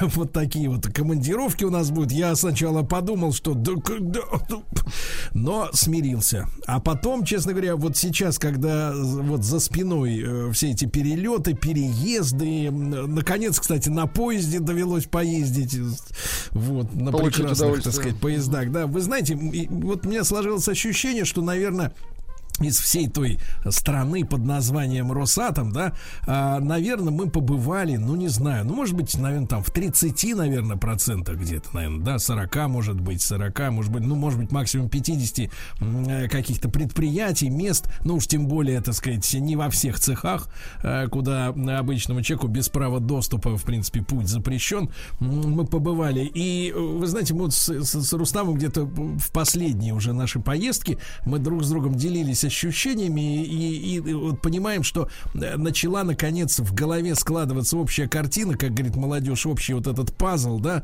А, э, вот когда ты своими глазами видишь это, я не про, не про перелеты, а про технологический цикл, да, и про задачи, и про то, как они были реализованы, и Честно говоря, вот, вот главное ощущение, которое есть внутри, а, это э, большое уважение, преклонение перед э, десятками, сотнями, э, тысячами тех людей, которые вот эти 75 лет э, работали, придумывали, работают и придумывают по-прежнему, да, вот э, всю эту ви- великую историю, да, великую технологическую историю, да, построенную на точных науках, на научных прорывах, на, на действительно на открытиях и на сумасшедшей способности к творчеству и к изобретению. Потому что, еще раз, вот самое главное, надо понимать, да, нам иногда говорят, ой, в России там не могут сделать свою машину. Ну, что значит свою машину? Ну, просто повторить, э, повторить, как это делает какой-то другой производитель, да. Ну, в принципе, мы видим примеры. Есть корейцы, которые хорошо производят так же, как другие. Китайцы стали делать так же, как другие. А вот сделать так, как не могут другие, понимаете? Вот это задача. Вот это гениальность, да, потому что вот та наша первая поездка которая была в Обнинск, да, и когда мы увидели первый мирный атомный реактор, который был построен за 9 месяцев, люди собрали и собрали пульт управления. Представляете, это вот просто вот взять и сделать это с нуля. Мы вот восхищаемся какими сегодня людьми. Ну, у нас на, так сказать, великий Нет, мы не менеджер. вос- нет, мы не ну давай. восхищаемся. Не, не, ну смотрите, великий. я- я- Мы имеем трезво виду- оцениваем. Мы имеем в виду нашу, так сказать, общую ментальность, да, вот сегодня в глобальном масштабе, да, вот у нас на слуху есть Илон Маск, это великий менеджер, да, э, честно говоря, который, э, в частности, это ничего гениального не сделал, а просто как бы... э, ну, Упаковал, его давайте так скажем. Нет, давайте так, гений Маска, гений Маска заключается в том, что э, он неповоротливую структуру НАСА заменил, так сказать, э, на нескольких э, проворных менеджеров, да, которые вот спа- справились, грубо говоря, с бюрократической э, неразберихой. Вот и все. Ну и красиво упаковывает э, Да, и то, что есть, уже летает, но начиная с ближе- 1957 Да, года. смотрите, ближе, наверное, немножко к тому, о чем я говорю. Наверное, все-таки, э, так сказать, наш э, создатель компании Apple, да, американец, э, вот Стив Джобс, да, который, э, который придумал, ну, условно говоря, что он придумал? Он придумал архитектуру взаимодействия с потребителей, э, с потребителем, да, когда у вас создана целая вселенная. Экосистема, в которой Да, вы есть- находитесь. да, вот то есть у вас Сервисы, есть коне- услуги, э, конечное да, устройство. Да, то есть у вас есть конечный аппарат в виде айфона, что в принципе не является таким уж изобретением, потому что на момент его появления были уже наладонники эти компьютеры и вставить Palm, туда Palm. вставить туда сим-карту, ну в принципе это не, не, не такая гениальная идея, да? Вот, но придумать действительно вселенную, да, наверное, здесь очень очень э, был нужен какой-то какая-то смекалка, но по сравнению с этим, знаете, вот придумать, э, значит, разработать, рассчитать, причем в считанные годы по сравнению с масштабом, что было сделано, э, э, ну, всю вот эту вселенную, которая начинается от рудников, да, от карьерных разработок, от заводов, где это а урановая руда превращается уже в тот самый, как говорится, порошок, который годится для изготовления топлива. Эти заводы, которые делают из этого порошка это самое Ядерные топливо. таблетки Да, и потом это... э, ТТВЛ и ТВС. Да, потом это все идет, соответственно, на конкретные атомные станции, которые работают. Потом история с хранением отработанного топлива, которое только, да, которое только в наше время, вот уже в последние там десятилетия, обрела реальное очертание, реальную физическую форму тех процессов, которые превращают отработанное топливо в новое топливо, понимаете, да? И плюс к этому еще вот вчера мы отмечали э, 60-летие спуска на воду, на воду первой атомной подводной лодки нашей, да, где тоже работают а, атомные реакторы и экипажи, офицеры которых м, заступали на дежурство на а, мирных атомных станциях, потому что они были, ну, э, в прямом и переносном смысле капитанами, да, пер- первенцами, пионерами вот обращения с атомом, да, который используется Ну, освоение, как вообще просто да, как энергия, да, атома. как и, и действительно на многих наших станциях, вот которые имеют древнюю там историю, там уже Нововоронеж. 60-х годов, да, там первыми людьми заступали на пульт управления офицеры в подводники, да, которые сначала учились этому искусству на небольших реакторах, которые были сделаны для привода как раз атомных подводных лодок. да. Слушай, ну а поражает, конечно же, масштаб, э, ну масштаб людей, а масштаб э, тех объектов, которые мы с тобой посетили, и масштаб тех задач, которые люди должны были решить. Понимаешь, И, понимаешь, вот, э, знаешь, Рустам, вот позволь мне такую патетику, да, немножко. Э, Масштаб ответственности этих людей, да. Понятное дело, что ученый человек, да, в глазах какого, э, какого бы то ни было уровня руководителя страны, он все равно небожитель, да. Ну, то, в чем разбирается ученый, э, там, генеральный секретарь или там, э, не может э, разобраться, да, ну, потому что профессионально он не, не тому учился. И ему доверяют. И вот, про- и вот этому великому мозгу, да, доверяют создать целую, а, целую вселенную, да, в рамках нашей большой огромной страны, доверяют ему, и он с полной ответственностью это все организует, понимая, с какой опасностью он имеет дело. Понимаете, мы сегодня говорим, что у, у людей там не хватает ответственности, чтобы, чтобы так в, в доме у себя порядок наведи- навести, условно говоря, да, в рамках своей квартиры или там, или бани, или еще чего-то. А здесь на человеке гигантская, на, лю- на людях этих гигантская ответственность по обустройству,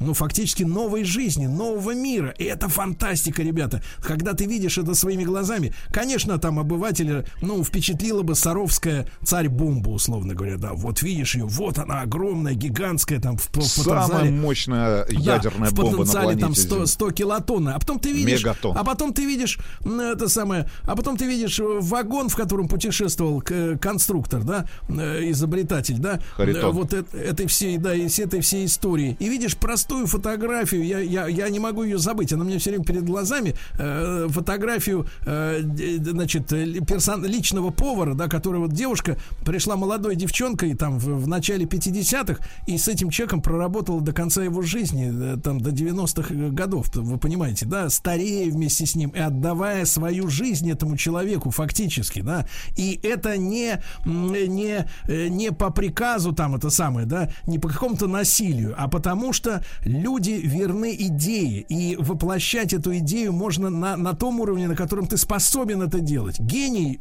является генеральным конструктором, э, просто соратник может быть личным поваром, да, но все вместе эти люди и многотысячные коллективы заводов, и горняки, шахтеры, да, которые в рудник спускались и спускаются, да, и люди, которые строят турбины, строят, э, делают банки, вот эти котлы из, нержавей, из нержавеющей стали, да, э, те инженеры, и, как мы сегодня говорим, настройщики вот этих платформ, чтобы они не вибрировали, да, вот это, а, вот это огромная большая семья, понимаете, огромная большая семья, где десятки тысяч человек а, работали и продолжают работать, и, и вот этот масштаб того, что сделано, и не то, что сделано, а еще и а, работает и продолжает развиваться, вот это вы- вызывает восхищение, ребят. Я э, принципиально сегодня не использую слово гордость, да, потому что от него начинает пахнуть, ну, скажут так, вот Стилавин на государственной станции занимается патриотизмом. Значит, я скажу так, восхищение как человека, который увидел масштабы всего этого, я искренне, искренне благодарен вот тем людям, которых уже нет с нами,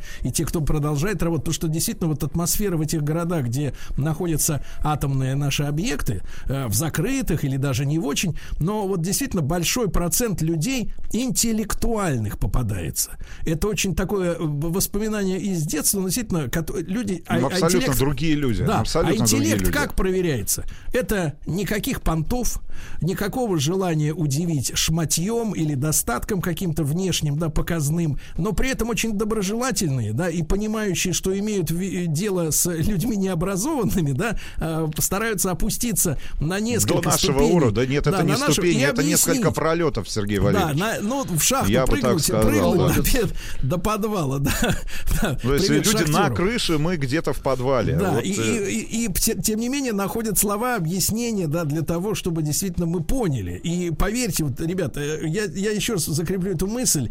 Если бы, конечно, это было возможно, э, то вот это фантастическое путешествие, которое мы с Рустам, и с нашими операторами, я передаю привет нашим замечательным и Артему, и Василию, и Диме, ребятам, которые были с нами в, это, в, этой, в, этой, в этом пути, да, в этой дороге. А Все, как говорится, тяготы и лишения военной службы делили э, вместе с нами, с Рустамом, да, и вот наш продукт, наконец, доступен э, на, на сайте... э, Календарь.атом75.ру да, и, конечно, я могу сказать единственное, что по нашим видеозаписям у нас снято огромное количество материалов, но по условиям вот нашей договоренности мы должны были сократить э, наши ну, вот эти видеозарисовки там до 15-20 минут. Хотя, поверьте... Несколько часов из поверьте, каждой те- поездки те мы привозили разговоры, да, материалы. те- те разговоры, та информация, да, которая, ну, об этом можно говорить действительно часами. Э, Вот. И я еще раз низкий поклон тем людям, которые сделали, делают и будут делать все это. Путешествие по стране Росатом. На радио «Маяк». Да, друзья мои, вот такая история. Я еще раз напомню, что э, календарь.атом75.ру, правильно? Ищите, ищите э, наши видеоролики, наши видеоотчеты о посещении э, городов в рамках нашего специального проекта «Путешествие по стране Росатом». Ну, масштаб поражает, и, честно говоря, знаешь, э, закрадывается, вот, закрадываются вопросы, в первую очередь, к нам, к нам самим, к самому себе, а, той ли жизнью мы живем, тем, теми ли, а, ну, давай так...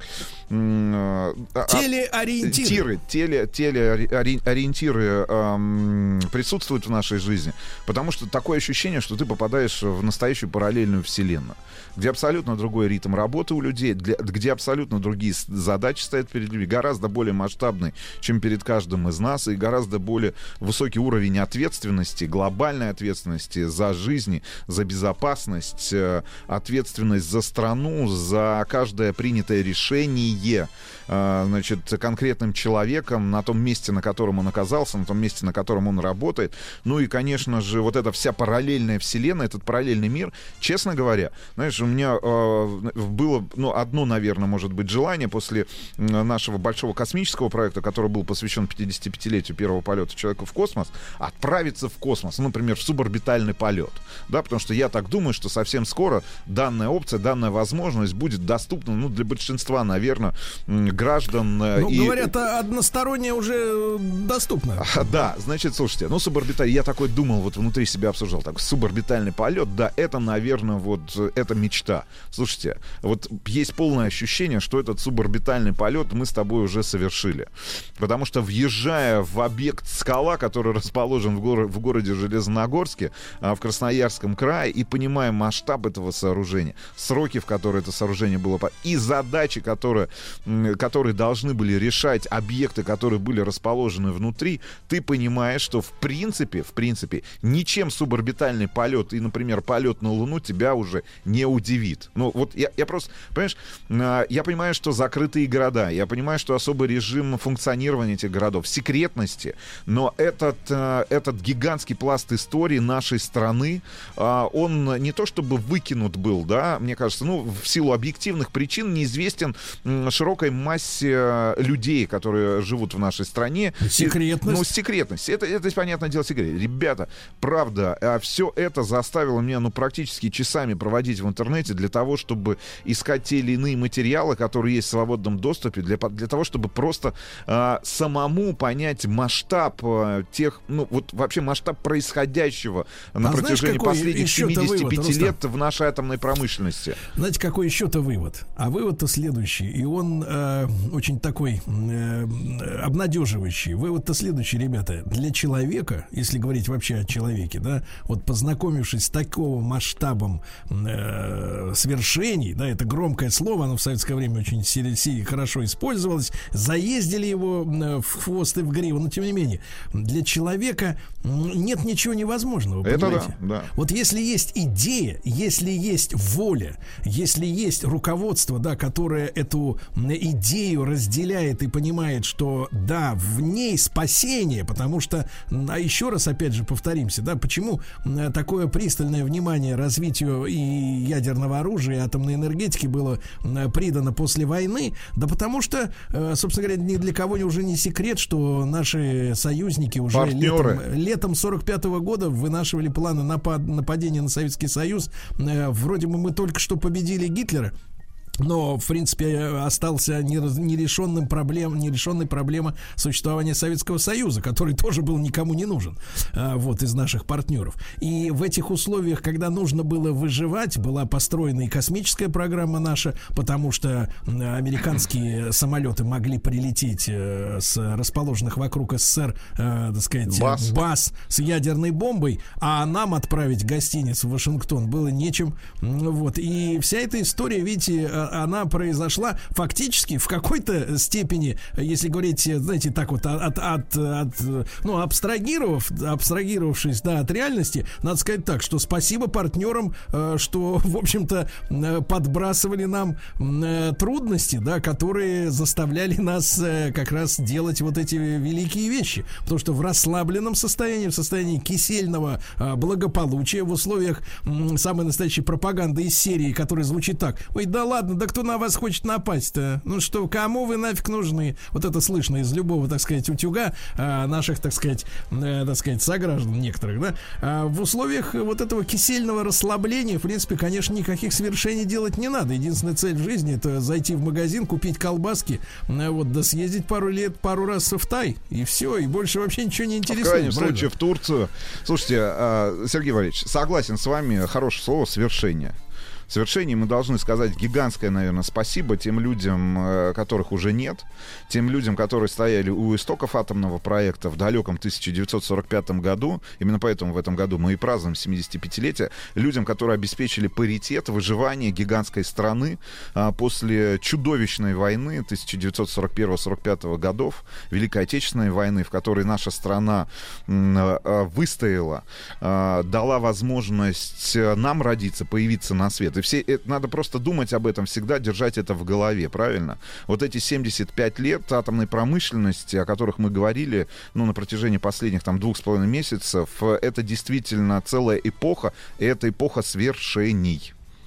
Да. Рустам Иванович, вам большое спасибо. Вам спасибо большое, Сергей За, Валерьевич. э, Буду за- смотреть на вас на странице проекта календарь.атом75.ру.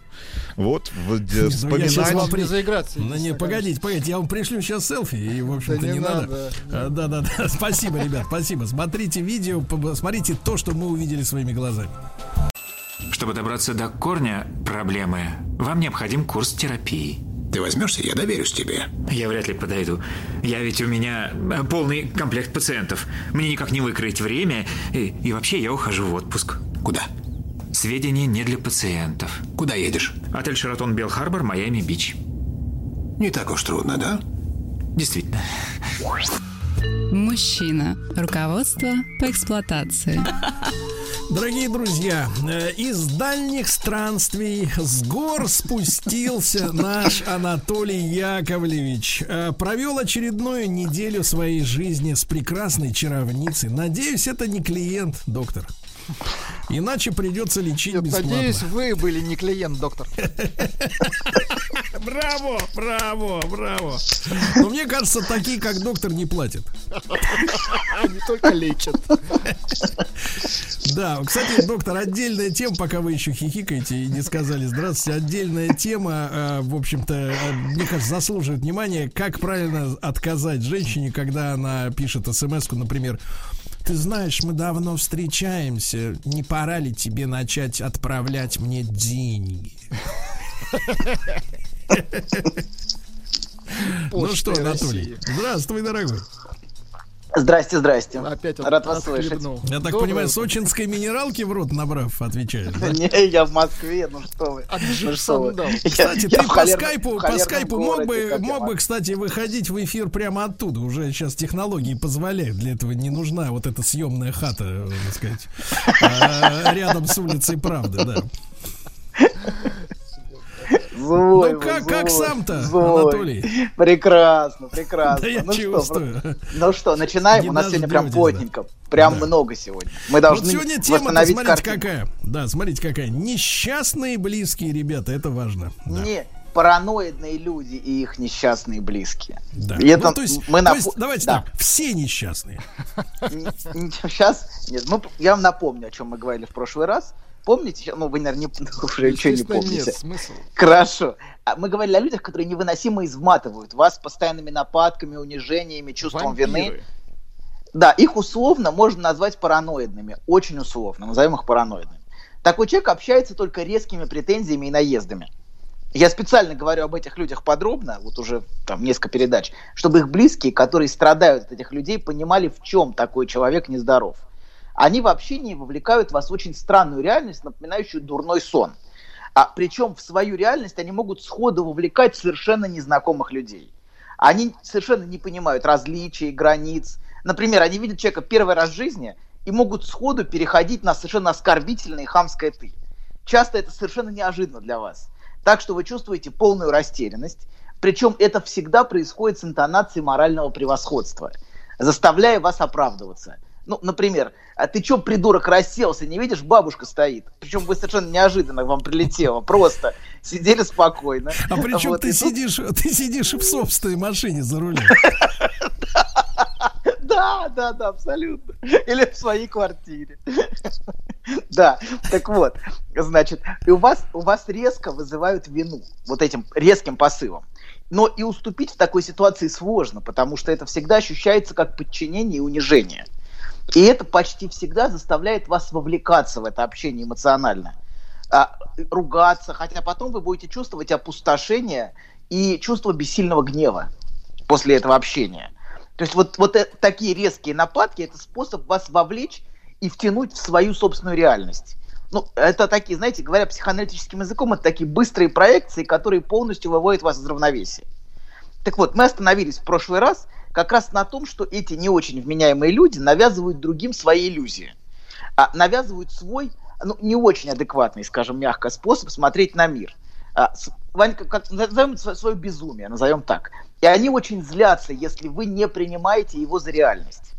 Если вы не, не смотрите на мир так же, если вы не согласны в чем-то, эти люди очень злятся на вас. Мы описали этих людей, к сожалению, вот в этих передачах не очень эмпатично и сочувственно вот, к ним. Но просто, просто потому, что с такими людьми а, близким часто просто невыносимо.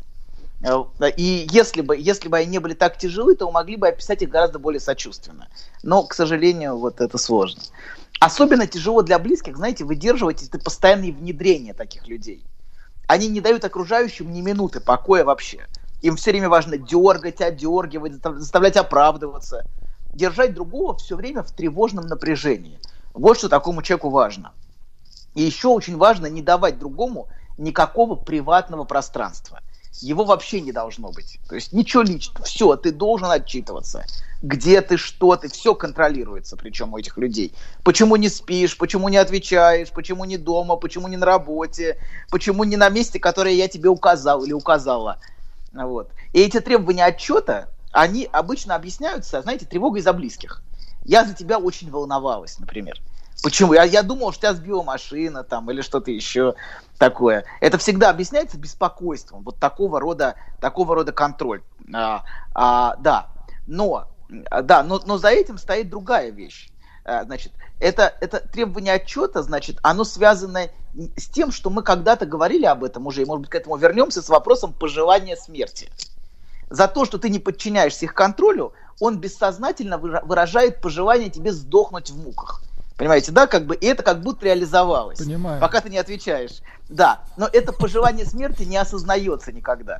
То есть человек не осознает, потому что наш герой а, всегда чист и свят. Как он может желать что-то плохого? Он несет только добро и радость людям. Вот. Но, а, значит, осознается только как беспокойство. Что, что другой человек, что другого человека сбила машина, например. Или он попал под автобус, или его расчленило, или что-то еще случилось, в общем. Только, только беспокойство осознается и, и злость осознается. А потом этих же близких, которым до этого, значит, до, до этого вот, вот так, вот так, значит, их дергают, их же и обвиняют, что они заставили волноваться. То есть а, человек волнуется, потому что он бессознательно желает им сдохнуть, понимаете, да, поэтому у него такие образы в голове, что с ними что-то случилось. А потом близких же в этом и обвиняет, что близкие заставили волноваться. Что вот как ты мог? Я же волновалась или я волновался. Вот. И, кстати, вот такие параноидные люди очень склонны еще к ипохондрии. Ипохондрия – это беспокойство о здоровье совершенно неадекватное, не соответствующее проблеме. Они любую мелкую болячку переживают как смертельную. Вот любая мелкая болячка часто имя. А и- ипохондрию переживают еще многие другие люди, не, не переживайте. Но вот эти люди тоже часто переживают любую болячку как тяжелую, и от которой они как будто вот, вот, вот умрут. И с одной стороны, вот такого рода болячки – это способ контроля и обвинения. Я умираю срочно к ноге. Срочно к ноге, я при смерти.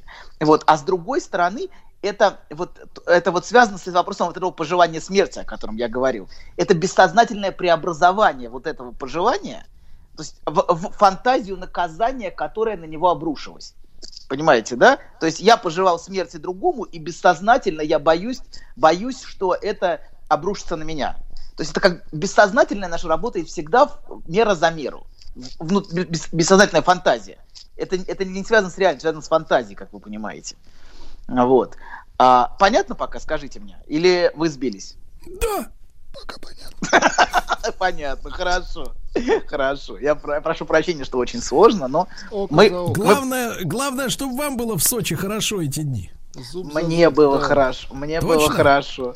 Но иногда нужно возвращаться. Давай понимаете. скажем ей спасибо. Давайте мы все вместе Ведь, скажем ведь спасибо. большего мы для нее сделать ни вы, ни я не можем. Хорошо. Ничего хорошего. Вот еще раз хорошо. То есть в два раза хорошо. Ладно, продолжаем. Значит, такой человек, как вы понимаете, очень изматывает близких в целом. Вот этим контролем, гневом, беспокойством, ко- за которым скрывается пожелание смерти. Вот, и все остальное. Все это очень и очень изматывает близких. Но, как правило, за таким вот тяжелым, тяжелым поведением по отношению к окружающим стоят очень ранние травмы. И им важно чувствовать, вот этим людям, что они могут навязать окружающим свое всемогущество и подчинить их себе и контролировать. Для этих людей, вот таких параноидных, это очень-очень важно. Потому что в их младенчестве, похоже, случился ужасный провал. Они не чувствовали никакого влияния на окружение, чувствовали полное бессилие, чувствовали бессильный гнев. И поэтому они продолжают полагаться на крик и на давление, чтобы подчинить мир своему желанию то есть своему младенческому всемогуществу, заставить окружающих и заставить мир подчиниться моим потребностям, чтобы все было по-моему, как младенец пытается заставить подчинить мать, мы об этом говорили. Только на смену крика младенцу, а, крика младенцу, э, крика младенца, а, на, на- на Давайте все крика младенца- падежи перечислим. Э, Криком младенцем, криком младенцу, криком младенцо. Короче, Последняя это фамилия. Младенец орет, орет, орет. Этот младенец орет, короче. И вот этот крик адресован матери. И на смену этому крику пришли тиранический контроль и агрессивные, и такие морализаторские нападки. Оскорбления, обвинения. Но по сути все вот это, это тот же самый яростный младенческий крик. И за этим стоит рана, вот за, за всем этим, от чувства собственного младенческого бессилия. Но, как вы, Сергей, скажете, наверное, кого волнует, какие там травмы, если над вами измываются. Вот, э, я думаю, что да, это Я так и вполне... скажу. Э, cares? Who cares? Перевод не буду делать. Да, да, Не надо перевод, и так хорошо. Абсолютно, абсолютно, абсолютно. Звучит. И к тому же помочь таким людям, к сожалению, как правило, невозможно, потому что вот те способы защиты от боли, которые я описал, которые вот вы только что видели, не дают в принципе установить с ними никакого нормального контакта человеческого. Но а есть, а есть одна вещь. Покуда есть люди, которых они могут тиранить, третировать, вызывать у них чувство бессилия, навязывать им свою иллюзию. То есть покуда они ощущают над другим человеком свое всемогущество, они защищены от боли и от срыва. А вот срыв может случиться, как только таких людей, которых они могут третировать и подчинять, не остается тогда окружающие могут начать замечать их неадекватность. Но такие люди, как правило, всегда находят, кому навязать свой бред. Мужу, детям. На, на крайняк есть даже жалобы в органы власти, тоже можно. Поэтому реальный срыв, как правило, им не грозит. Они всегда найдут, кого третировать. А нам, если, если я правильно помню, а, если я правильно помню, в прошлый раз а, нам про женщину написали, помните, да, которая гневно обвиняла мужа а, в том, что он не защитил ее. Помните, что такое было, да, у В нас? кафе Такой- она подцапалась э, с каким-то официантом или с мужиком, и, в общем, да. Не, не, в кафе, в кафе это э, не в кафе, по-моему, с чиновником что-то такое было. По-моему, про чиновника, да. Ну, не важно. А, ну, это важно, это важно. Так вот, значит, на самом деле она вела себя неадекватно. Она хамила, грубила, оскорбляла, провоцировала.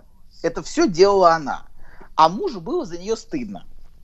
Но любые попытки, как бы это сказать, любые попытки а, Обуздать. сказать, а, а, во-первых, обуздать, а во-вторых, обуздать, обуздать это одно, а с другой стороны, любые попытки сообщить, что мир, что все было не совсем так, что не на тебя нападали, а ты нападала. А, понимаете, да? Это все вызывает гнев. Нет, было не так, я жертва. Это на меня нападали, и при тебе меня унижали, оскорбляли, а ты меня не защитил. Ты даже не мужик никакой. Вот что-то такое. мог- Тварь, тварь, конечно. Твою женщину при тебе вот так с ней обращаются. При а ты тебе не чудили. а ты не набил ему морду, ты не мужик, вот. А он чувствовал растерянность, понимаете, потому что, ну, и что-то как-то вписываться за это тоже как-то не хочется, понимаете, да, вот за это неадекватное поведение. Вообще Вот, вписываться поэтому- не хочется, Толя. Нет, целом, вписываться в не- целом. Вы- Выписываться тоже. Потом. Потом, да. Потом придется выписаться. Впишешься, а потом придется выписаться. Или выпишут потом уже. Ну Родственники. Главное, Да нет. чтобы сначала не была вписка. Хорошо. Короче, да. а, Смотрю, значит, горный воздух позитивно повлиял на ваши связки. Ну, доктор-то точно вписываться не станет после гор. Нет, нет, нет, Правильно. нет. Я лучше, я лучше посижу, посмотрю, что будет дальше. Вы любите Вот. анализировать, это хорошо. да. Происходящее. Лучше не лезть, понимаете? Никогда лучше не лезть. Нужно сидеть спокойно и не дергаться. И смотреть, что будет дальше. Потому что вас в это будут втягивать резко, вот, и пытаться заставить вовлечься. И очень сложно удержаться от того, чтобы вовлечься. И если на вас нападают, вас будут пытаться вовлечь. То есть вы можете быть в качестве, знаете, вовлекать. В качестве, во-первых, а, того, с кем воюют. Ах ты тварь, как ты мог. А, и можно, вас могут вовлечь в качестве, в качестве спасителя. Спаси меня от этого подонка, например. Вот Погодите, видишь, что а он со как мной если, делает? а вдруг э, вы едете на велосипеде, как вот недавний случай, а, в Омске там или где-то, не помню, произошло, да, а с девушки снимают сережки, она кричит, помогите. Ну, надо помочь. Ну, вы, Не, а ну вы это друг- ну, посмотрим. Помочь и не зацепить, э, помочь не ободрать волосы, когда снимают цепочку, я понимаю. Позвольте вам помочь, и тоже снимаете уже. Ну, снимаете уже с ноги, с ноги. Как мы летели однажды в самолете из командировки, а там, значит, э, мужчина в образе десантника, в хорошем смысле, ну вот подошел к нашей, э, значит, э, начальнице спортивного отдела и такой нагнулся и перегаром ей, значит, сверху э, нагнулся и такой, на ножке цепочку носишь. Ну что хорошо. не Короче. Хорошо. Но важно, важно в таких ситуациях не оказываться. Ни в качестве жертвы, ни в качестве... Важно, вот если, если вас вовлекают, понимаете, да, если вас... Я не говорю про то, что надо помочь спасти человека, это другая история. Но мы говорим о том, что есть безумный, безумный человек, безумная женщина или безумный мужчина, которые вас вовлекают в это общение. И вовлекают вас в свой собственный мир. Не нужно в это вовлекаться. Сидите спокойно и не дергайтесь. Вот. И покуда вы не успокоитесь внутренне, ничего не делайте. Вот мой совет. Если есть какой-то совет, можно дать. То не нужно, если вас явно, вас, вас просто волна эмоций, понимаете, да, Но в этом общении. подчеркните, Владуля, что вы молчите, подчеркните, это бесплатный совет, и он вызывает сомнения. Хорошо. Бегите, бе- бегите. Ладно. Да, короче, значит, мы, мы, да, про чиновника мы говорили, что она нападала, но сама описывает это так, что как будто нападали на нее. Любые попытки мужа сказать, что было не совсем так, а вызывают ярость. Вызывают ярость и оскорбление. И ощущение от общения с такими людьми, что ты как в кошмаре с ними живешь, в дурном сне. Вот, а- и общаешься с ними. То есть она яростно требовала от него признать свою фантазию за реальность. Понимаете, да, но это фантазия, что на нее нападали. Нападала-то она. И у вас в такой ситуации есть выбор. Верить своим глазам и ушам или тому, что вам говорят. Понимаете, вы, вы видите, что она хамила, но вам говорят то, что на нее нападали. И вот тут, собственно, и пролегает разделение. Если вы находитесь в слиянии, вы будете верить тому, что вам говорят. Вы будете смотреть на мир глазами этой женщины, то есть через призму ее параноидных фантазий. Вам будут описывать, что я жертва, меня опять обидели или унизили, или... но при этом а, вы своими глазами видите, что все как раз наоборот. Это вот такой человек нападает. Вот. И если вы, вы будете в слиянии, вы будете верить этим фантазиям, а в разделении вы будете верить, собственно, своим собственным глазам. И мы в прошлый раз закончили на том, что разделение это не вопрос физического проживания вместе или отдельно, в одной хате, а, или лучше, конечно, в разных хатах с такими людьми жить, а лучше в разных городах с такими людьми жить. В Так вот, странах это разных во- лучше жить. в странах, да, но все равно это не вопрос физического проживания. Раз- Можно уехать на другой край света, но все равно жить в одном бреду. Вот в- жить в, в- в одном вот этом пространстве. То есть жить отдельно, это значит на самом деле опираться на свое собственное видение. А жить, а жить, а жить в слиянии – это опираться на чужое видение. То есть жить и строить отношения с миром нужно опираясь на свое собственное видение и доверяя себе. Вот. А есть люди, которые живут, опираясь на чужое восприятие. Это вот и значит в слиянии жить. Ведь даже если чужое восприятие адекватно, адекватно, допустим, а не безумно, все равно важно ходить на своих ногах и смотреть на мир своими глазами. Это, собственно, и есть взросление. А не думать все время, что обо мне кто думает, как на меня смотрят. То есть смотреть на себя чужими глазами. И ну, это вот все равно важно. Даже если другой человек адекватен, все равно важно смотреть своими собственными глазами. Но еще хуже, как мы сказали, если эти чужие глаза, которые на вас смотрят, этот чужой взгляд, он неадекватен. И после перерыва мы вот, сейчас у нас перерыв уже будет, после перерыва мы поговорим, почему Вообще, так погодите, сложно погодите, разделяться. доктор, пе- перерыв Да. у вас был уже, вы, вы с гор Какой? спустились уже. Доктор, перерыв нужно заслужить. Да, надо заслужить, попросить перерыв. Давайте, вы должны хорошо попросить. Встаньте на табуретку, Толик, Толик. Давайте, 40 просите. давайте. И говорите, дядя Сережа и дядя Владуля, э, дайте мне, пожалуйста, перерыв. Давайте, попробуем. я отхлебнул в это время. Да, давайте, вставайте. Вы на табуретке, доктор? Я уже, я уже отхлебнул. Можем А, продолжать. доктор, доктор, вы на табуретке, но Я пет- взял- петлю, я сам- петлю, петлю мы, мылить Я рано, рано мылить. отхлебнул. Слушайте, доктор, а скажите, пожалуйста, а как звали-то девушку, с которой вы были в Сочи? Нам все равно напишут из соседнего номера, вы только скажите сами. Какой вы настойчивый. какой вы Валентина. настойчивый. Я, я Вали- контакт- Давайте думать, что это была. Валентина. Очень хорошо. Э, Судя по всему, это были приступы тревоги. Что? Страха, синдром паники. Могу прописать успокоительное. Эй, взгляни на меня. Я что, на паникюра похож? Ну, так. Я похож сразу. на паникюра? Стыдиться вам нечего. Любой невропат... Тебя что, выперли с ветеринарных курсов? У меня был инфаркт. Кардиограмма не подтверждает.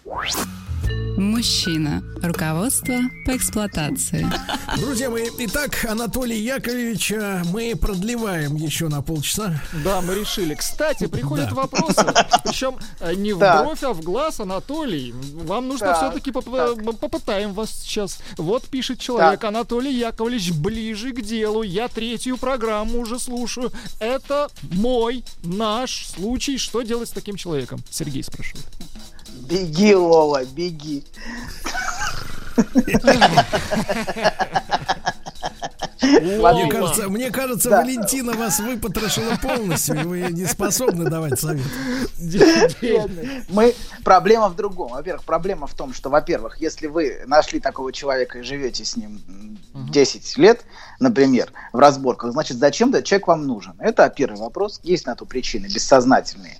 Зачем вы находите себе такого человека, на которого постоянно будете жаловаться или который вас мучает? И второй аспект это ребенок, который растет в такой семье и с таким человеком. И вот о втором аспекте мы сейчас поговорим. Вот мы говорили в прошлый раз про отношения детей с таким безумным родителем. Ребенок всегда смотрит на мир, собственно, наш, наш, да, ребенок всегда смотрит на мир глазами родителя. Он сначала не способен оценить, насколько родитель вменяем, в принципе. Все, что говорит родитель, истина. А, Даже если этот родитель несет полную ересь, абсолютную. Но постепенно ребенок начинает чувствовать, что что-то не так, что то, что ему говорят, как-то не очень соотносится с тем, что он чувствует. Ну, как-то вот ощущения такие, знаете, неуютные. Тебе вроде говорят что-то, а ты чувствуешь, что что-то не, знаете, не сходится. Даже если ты совсем маленький, но все равно ощущение, когда на тебя начинают орать, ты меня довел, например, а ребенок вообще ничего не делал. Понимаете, он все равно чувствует что-то не так. Вот. А, да. Но, во-первых, ребенку очень... Но почему сложно разделиться? Потому что, во-первых, очень важно сохранить опору. Для любого ребенка очень важно опираться на родителя. И в результате ему приходится не доверять себе, не доверять своим ощущениям, сомневаться в собственном восприятии, а верить родительскому бреду. И таким образом первая сложность разделения и первая проблема – это необходимость иметь опору. Очень страшно остаться без опоры всегда. Это всегда очень тревожно. И отсюда приходит отрицание родительской неадекватности. Нет, все хорошо, я не прав. Помните, мы говорили, что человек берет на себя вину. Говорит, это со мной что-то не так. И потом по жизни так и живет, что с ним что-то не так, он какой-то не такой, он какой-то сам неправильный.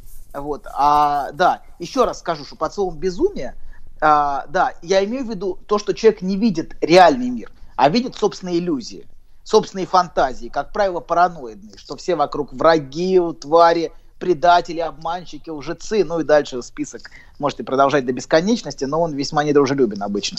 Вот. И такой человек требует, чтобы другие признавали вот это восприятие параноидное за реальность, что его обидели, хотя никто его не обижал в помине. Ты должен признать, что ты, ты гад, сделал мне больно. Да ничего я не делал, вообще, я, вообще ничего не было.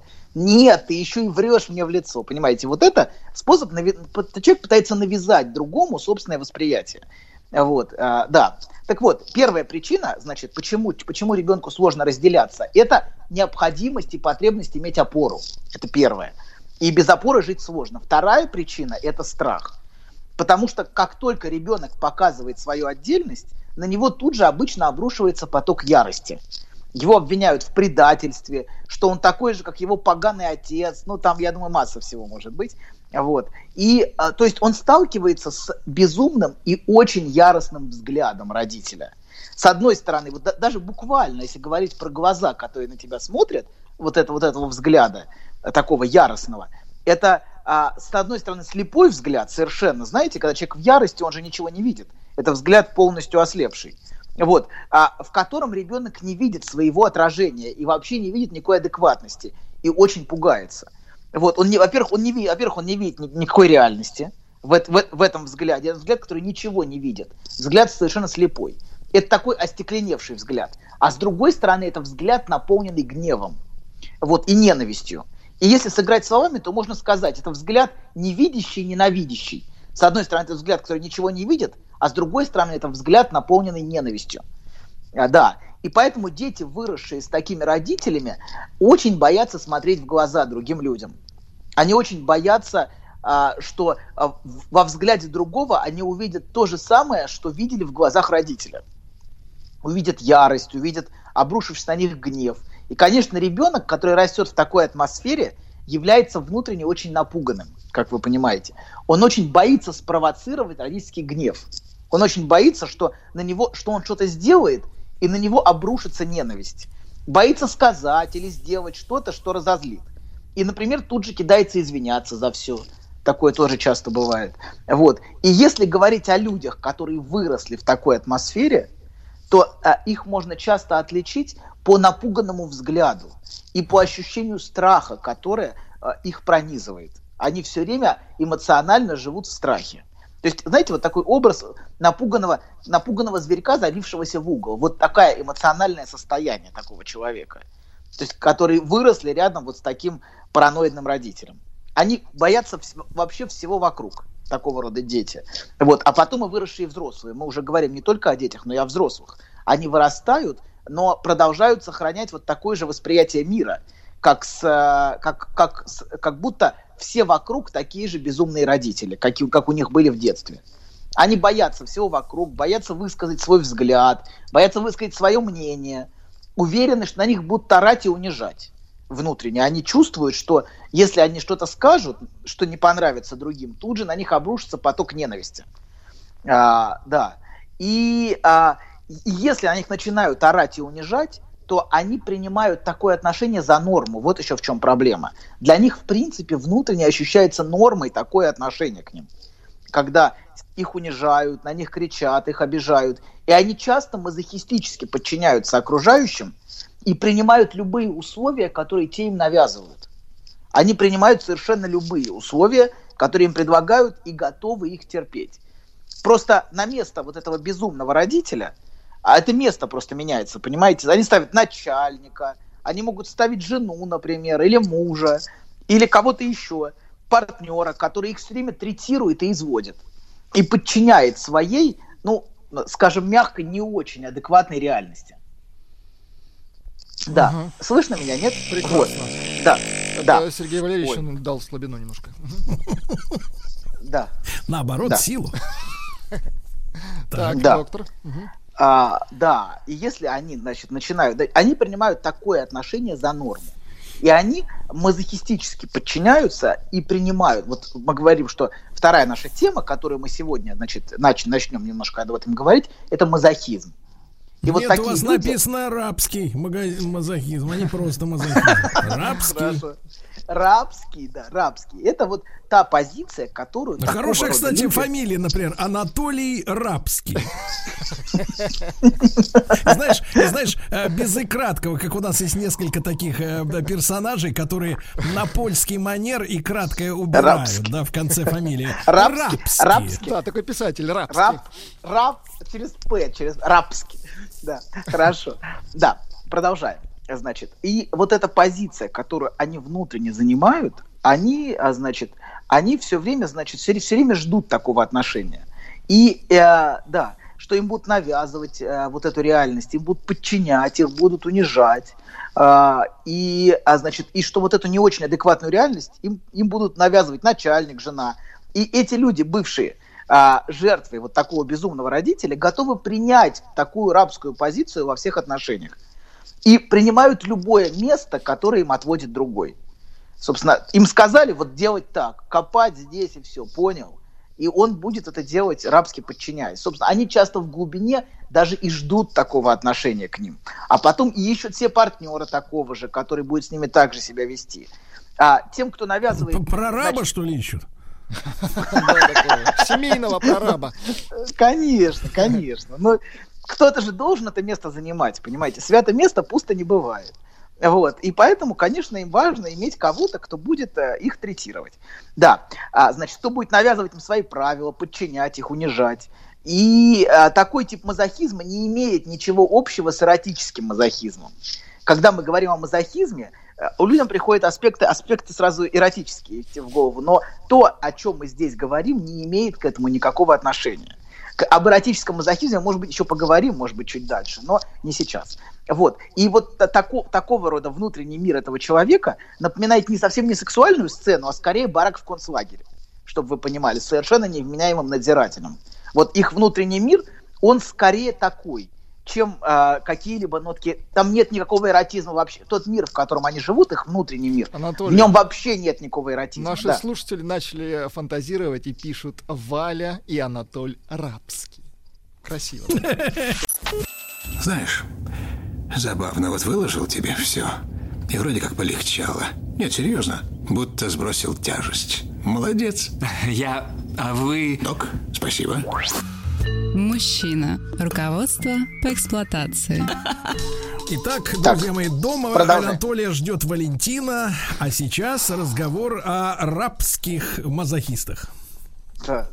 Хорошо, значит, мы говорили о том, что люди выросшие. Да не ездил я никакой в Сочи, не ездил. Да, в Москве ну, был. хорошо, не до того было, не до того, я понимаю. Хорошо. Люди, выросшие с безумным родителем, очень Она боятся не храпит, Толя. Тихо, хоры. Все уже вернитесь. Это зависть, Телефон- Анатолий, это зависть. Телефон, телефончик хочет, понимаю. Продолжаем. Люди, выросшие с безумным родителем, очень боятся разделения. И мазохистически принимают навязываемую им странную реальность. Они живут вот в чужом дурном сне, из которого очень боятся выходить. Ну, если вы смотрели «Игру престолов», кто-нибудь из вас смотрел, Смотрели. нет? Помните, там был такой персонаж Теон, которого запугал и полностью подавил и лишил достоинства безумный и безжалостный Рамси. Помните, там был Да, такой? отвратительно. И когда Теона, да, пришли спасать, он был настолько напуган и сведен с ума, что испугался выходить на волю и забился в угол. Но он Помните, там овощ такая был, сцена? да, он стал овощем. Ну, ну давайте слово овощ. Ну, ну, ну, он стал очень напуган, таких напуганный зверек такой, да, в ужасе, забившийся. Вот. И таким образом, первое, что мешает разделению, это страх перед гневом. Вот первое, что мешает. Э, Перед гневом, который на тебя обрушится. Как кролик перед удавом. Он живет, как будто другой всесилен. И они верят, что другой реально всемогущий. И если они пошлют его к черту, им кажется, что они не выживут. Как будто нет другой жизни, без унижения, подавления. И еще такой человек постоянно приносит жертвы, лишь бы на него не злились. Я сделаю все, все отдам, только не злись. Квартиру перепишу, нужно, все, вообще все, все, все, все. Но обычно у них нет квартир, как правило. Вот это спасает от того, чтобы переписать, будем честны. Послушайте, Анатолий, а помните, был фильм такой э, 9.11 э, Нет. Роджера Мура или кого-то там, он там расследовал э, эту, эти башни-близнецы и рассказывал про американскую нацию. У него там была такая зарисовка, что на самом деле все мы с вами э, находимся в таком состоянии. Не трогайте меня, не трогайте мои диски, он там кричал для автомобиля. Убили, оставьте меня в покое, Да. только оставьте меня в покое. Вот, и, и- и Да, в принципе, да, да. и в принципе, я так понимаю, этому способствуют и такие потрясения, э, как э, теракт э, 11 сентября, рукотворный или террористический, это уж по- покажет история, но на самом деле запугивание обывателя приводит вот э, к, также к стимуляции подобного отношения к жизни, мне кажется, да? Но это внутренняя сцена человека может быть вот такой. Он очень, очень запуган и затерроризирован эмоционально. Понимаете, вырос, человек, выросший в такой семье, он ощущает себя очень запуганным. Вот с, та- с таким параноидным родителем. Вот. И а, я, значит, и, значит, я думаю, что за таким мазохистическим поведением стоит не только страх перед реальным насилием, которого, как правило, много, и, как правило, вот, как правило, в жизни таких людей действительно много очень насилия. Но еще и страх перед тем, что мы называли в первой части, помните, пожеланием смерти за разделение. И они, они с детства боялись вот такого бессознательного родительского пожелания. И поэтому всегда были подконтрольны. Они верили во всемогущество родительского желания. Вот эти люди, они верят бессознательно, что если они уйдут, если они заживут своей жизнью, то а, они не выживут. Поэтому они находят себе на место родителя кого-то, кто их также третирует и контролирует. И разделение в этой ситуации – это обрести достаточную внутреннюю уверенность и смелости, чтобы сказать «чао», «чао», пока. Так вот, перестать бояться и перестать из страха приносить бесконечные жертвы. Чувствовать себя вправе поступать по-своему. И чувствовать, что ты не пропадешь, что ты справишься, что не окажешься в детдоме, не сдохнешь на помойке. Понимаете, это вот, вот эти образы, это все то, что транслируется в таких семьях. Если не будешь мне подчиняться, окажешься в детдоме. Понял? Или на помойке окажешься, что еще хуже. Вот. И разделение на этом уровне всегда требует внутреннего шага. Нужно найти в себе силы, чтобы начать говорить, что думаешь и что чувствуешь, и поступать, как считаешь правильным. Это очень важно. И иногда бывает важно прямо и честно сказать невменяемому партнеру. Э, Я ухожу, потому что хочу жить нормально. Сергей, хватит смотреть YouTube, вернитесь к нам. Сказать партнеру «Геть». Нет, ну, Геть, есть универсальная, универсальная фраза «Да пошел ты!» Да, да, нет. И но, продолжить а, а, смотреть YouTube. Не мешай мне, согласен. Ладно, вернемся. Да, иногда бывает важно прямо и честно сказать вот это. Сказать, и не всегда надо уйти, но иногда важно это сделать. Вот. Иногда вообще важно открыть, что образ родителя не всемогущ. Понимаете, внутренний, роди- внутренний образ родителя и партнера вот такого человека, он всегда всемогущ. И важно, важно это знать, что нет никакого всемогущества, что ты не будешь уничтожен от того, что отказался подчиняться чужой воле, что ты выживешь, и что мир вообще не такой страшный, как тебе кажется. Что, в общем-то, в общем-то, э, мир не такой драматичный. А иначе человек обречен всю жизнь жить в страхе перед другими людьми. Иначе, а, иначе он будет подчиняться другому человеку, если он не найдет в себе сил и не будет находить в себе силы, а чтобы говорить нет. Очень важно открыть вот это волшебное слово, умение говорить нет. И, если, если он не от- значит, и, значит, если он не откроет, что мир не такой страшный, если он будет верить во всемогущество других людей, а, да, а, и он будет, он будет жить в мире, в котором все вокруг будут тираны, и перед которыми он будет скован и парализован. Он будет То есть, всех на смотрите, это место Анатолий, ставить. минуточку, минуточку, я хочу Да. сделать выводы. То есть нам надо, чтобы люди, э, ну, по вашей вот модели, да, вместо первого слова «мама» говорили «нет». Нет, или, или. Мой маленький Анатолий, ты хочешь поехать с Валентиной в Сочи? Нет. Иногда важно разучиться говорить нет, Сергей. Иногда важно и обратное. Ну, Вот. чтобы Иногда важно надо говорить- сначала иногда научиться, важно правильно? говорить, говорить женщине да. Конечно. Иногда это важно. Нет, да, это только лишь ты хочешь, ты хочешь есть, да. Вот это единственный случай, когда надо говорить да, не думая. Все, смотрите, секунду, давайте вернемся. Значит, человек будет все время, если он будет жить в этом мазохизме внутреннем, он все время будет находить кого-то на место этого роди- родителя, и на место начальника, и на место жены, которой он будет бояться. Он все время будет находить себе такого партнера.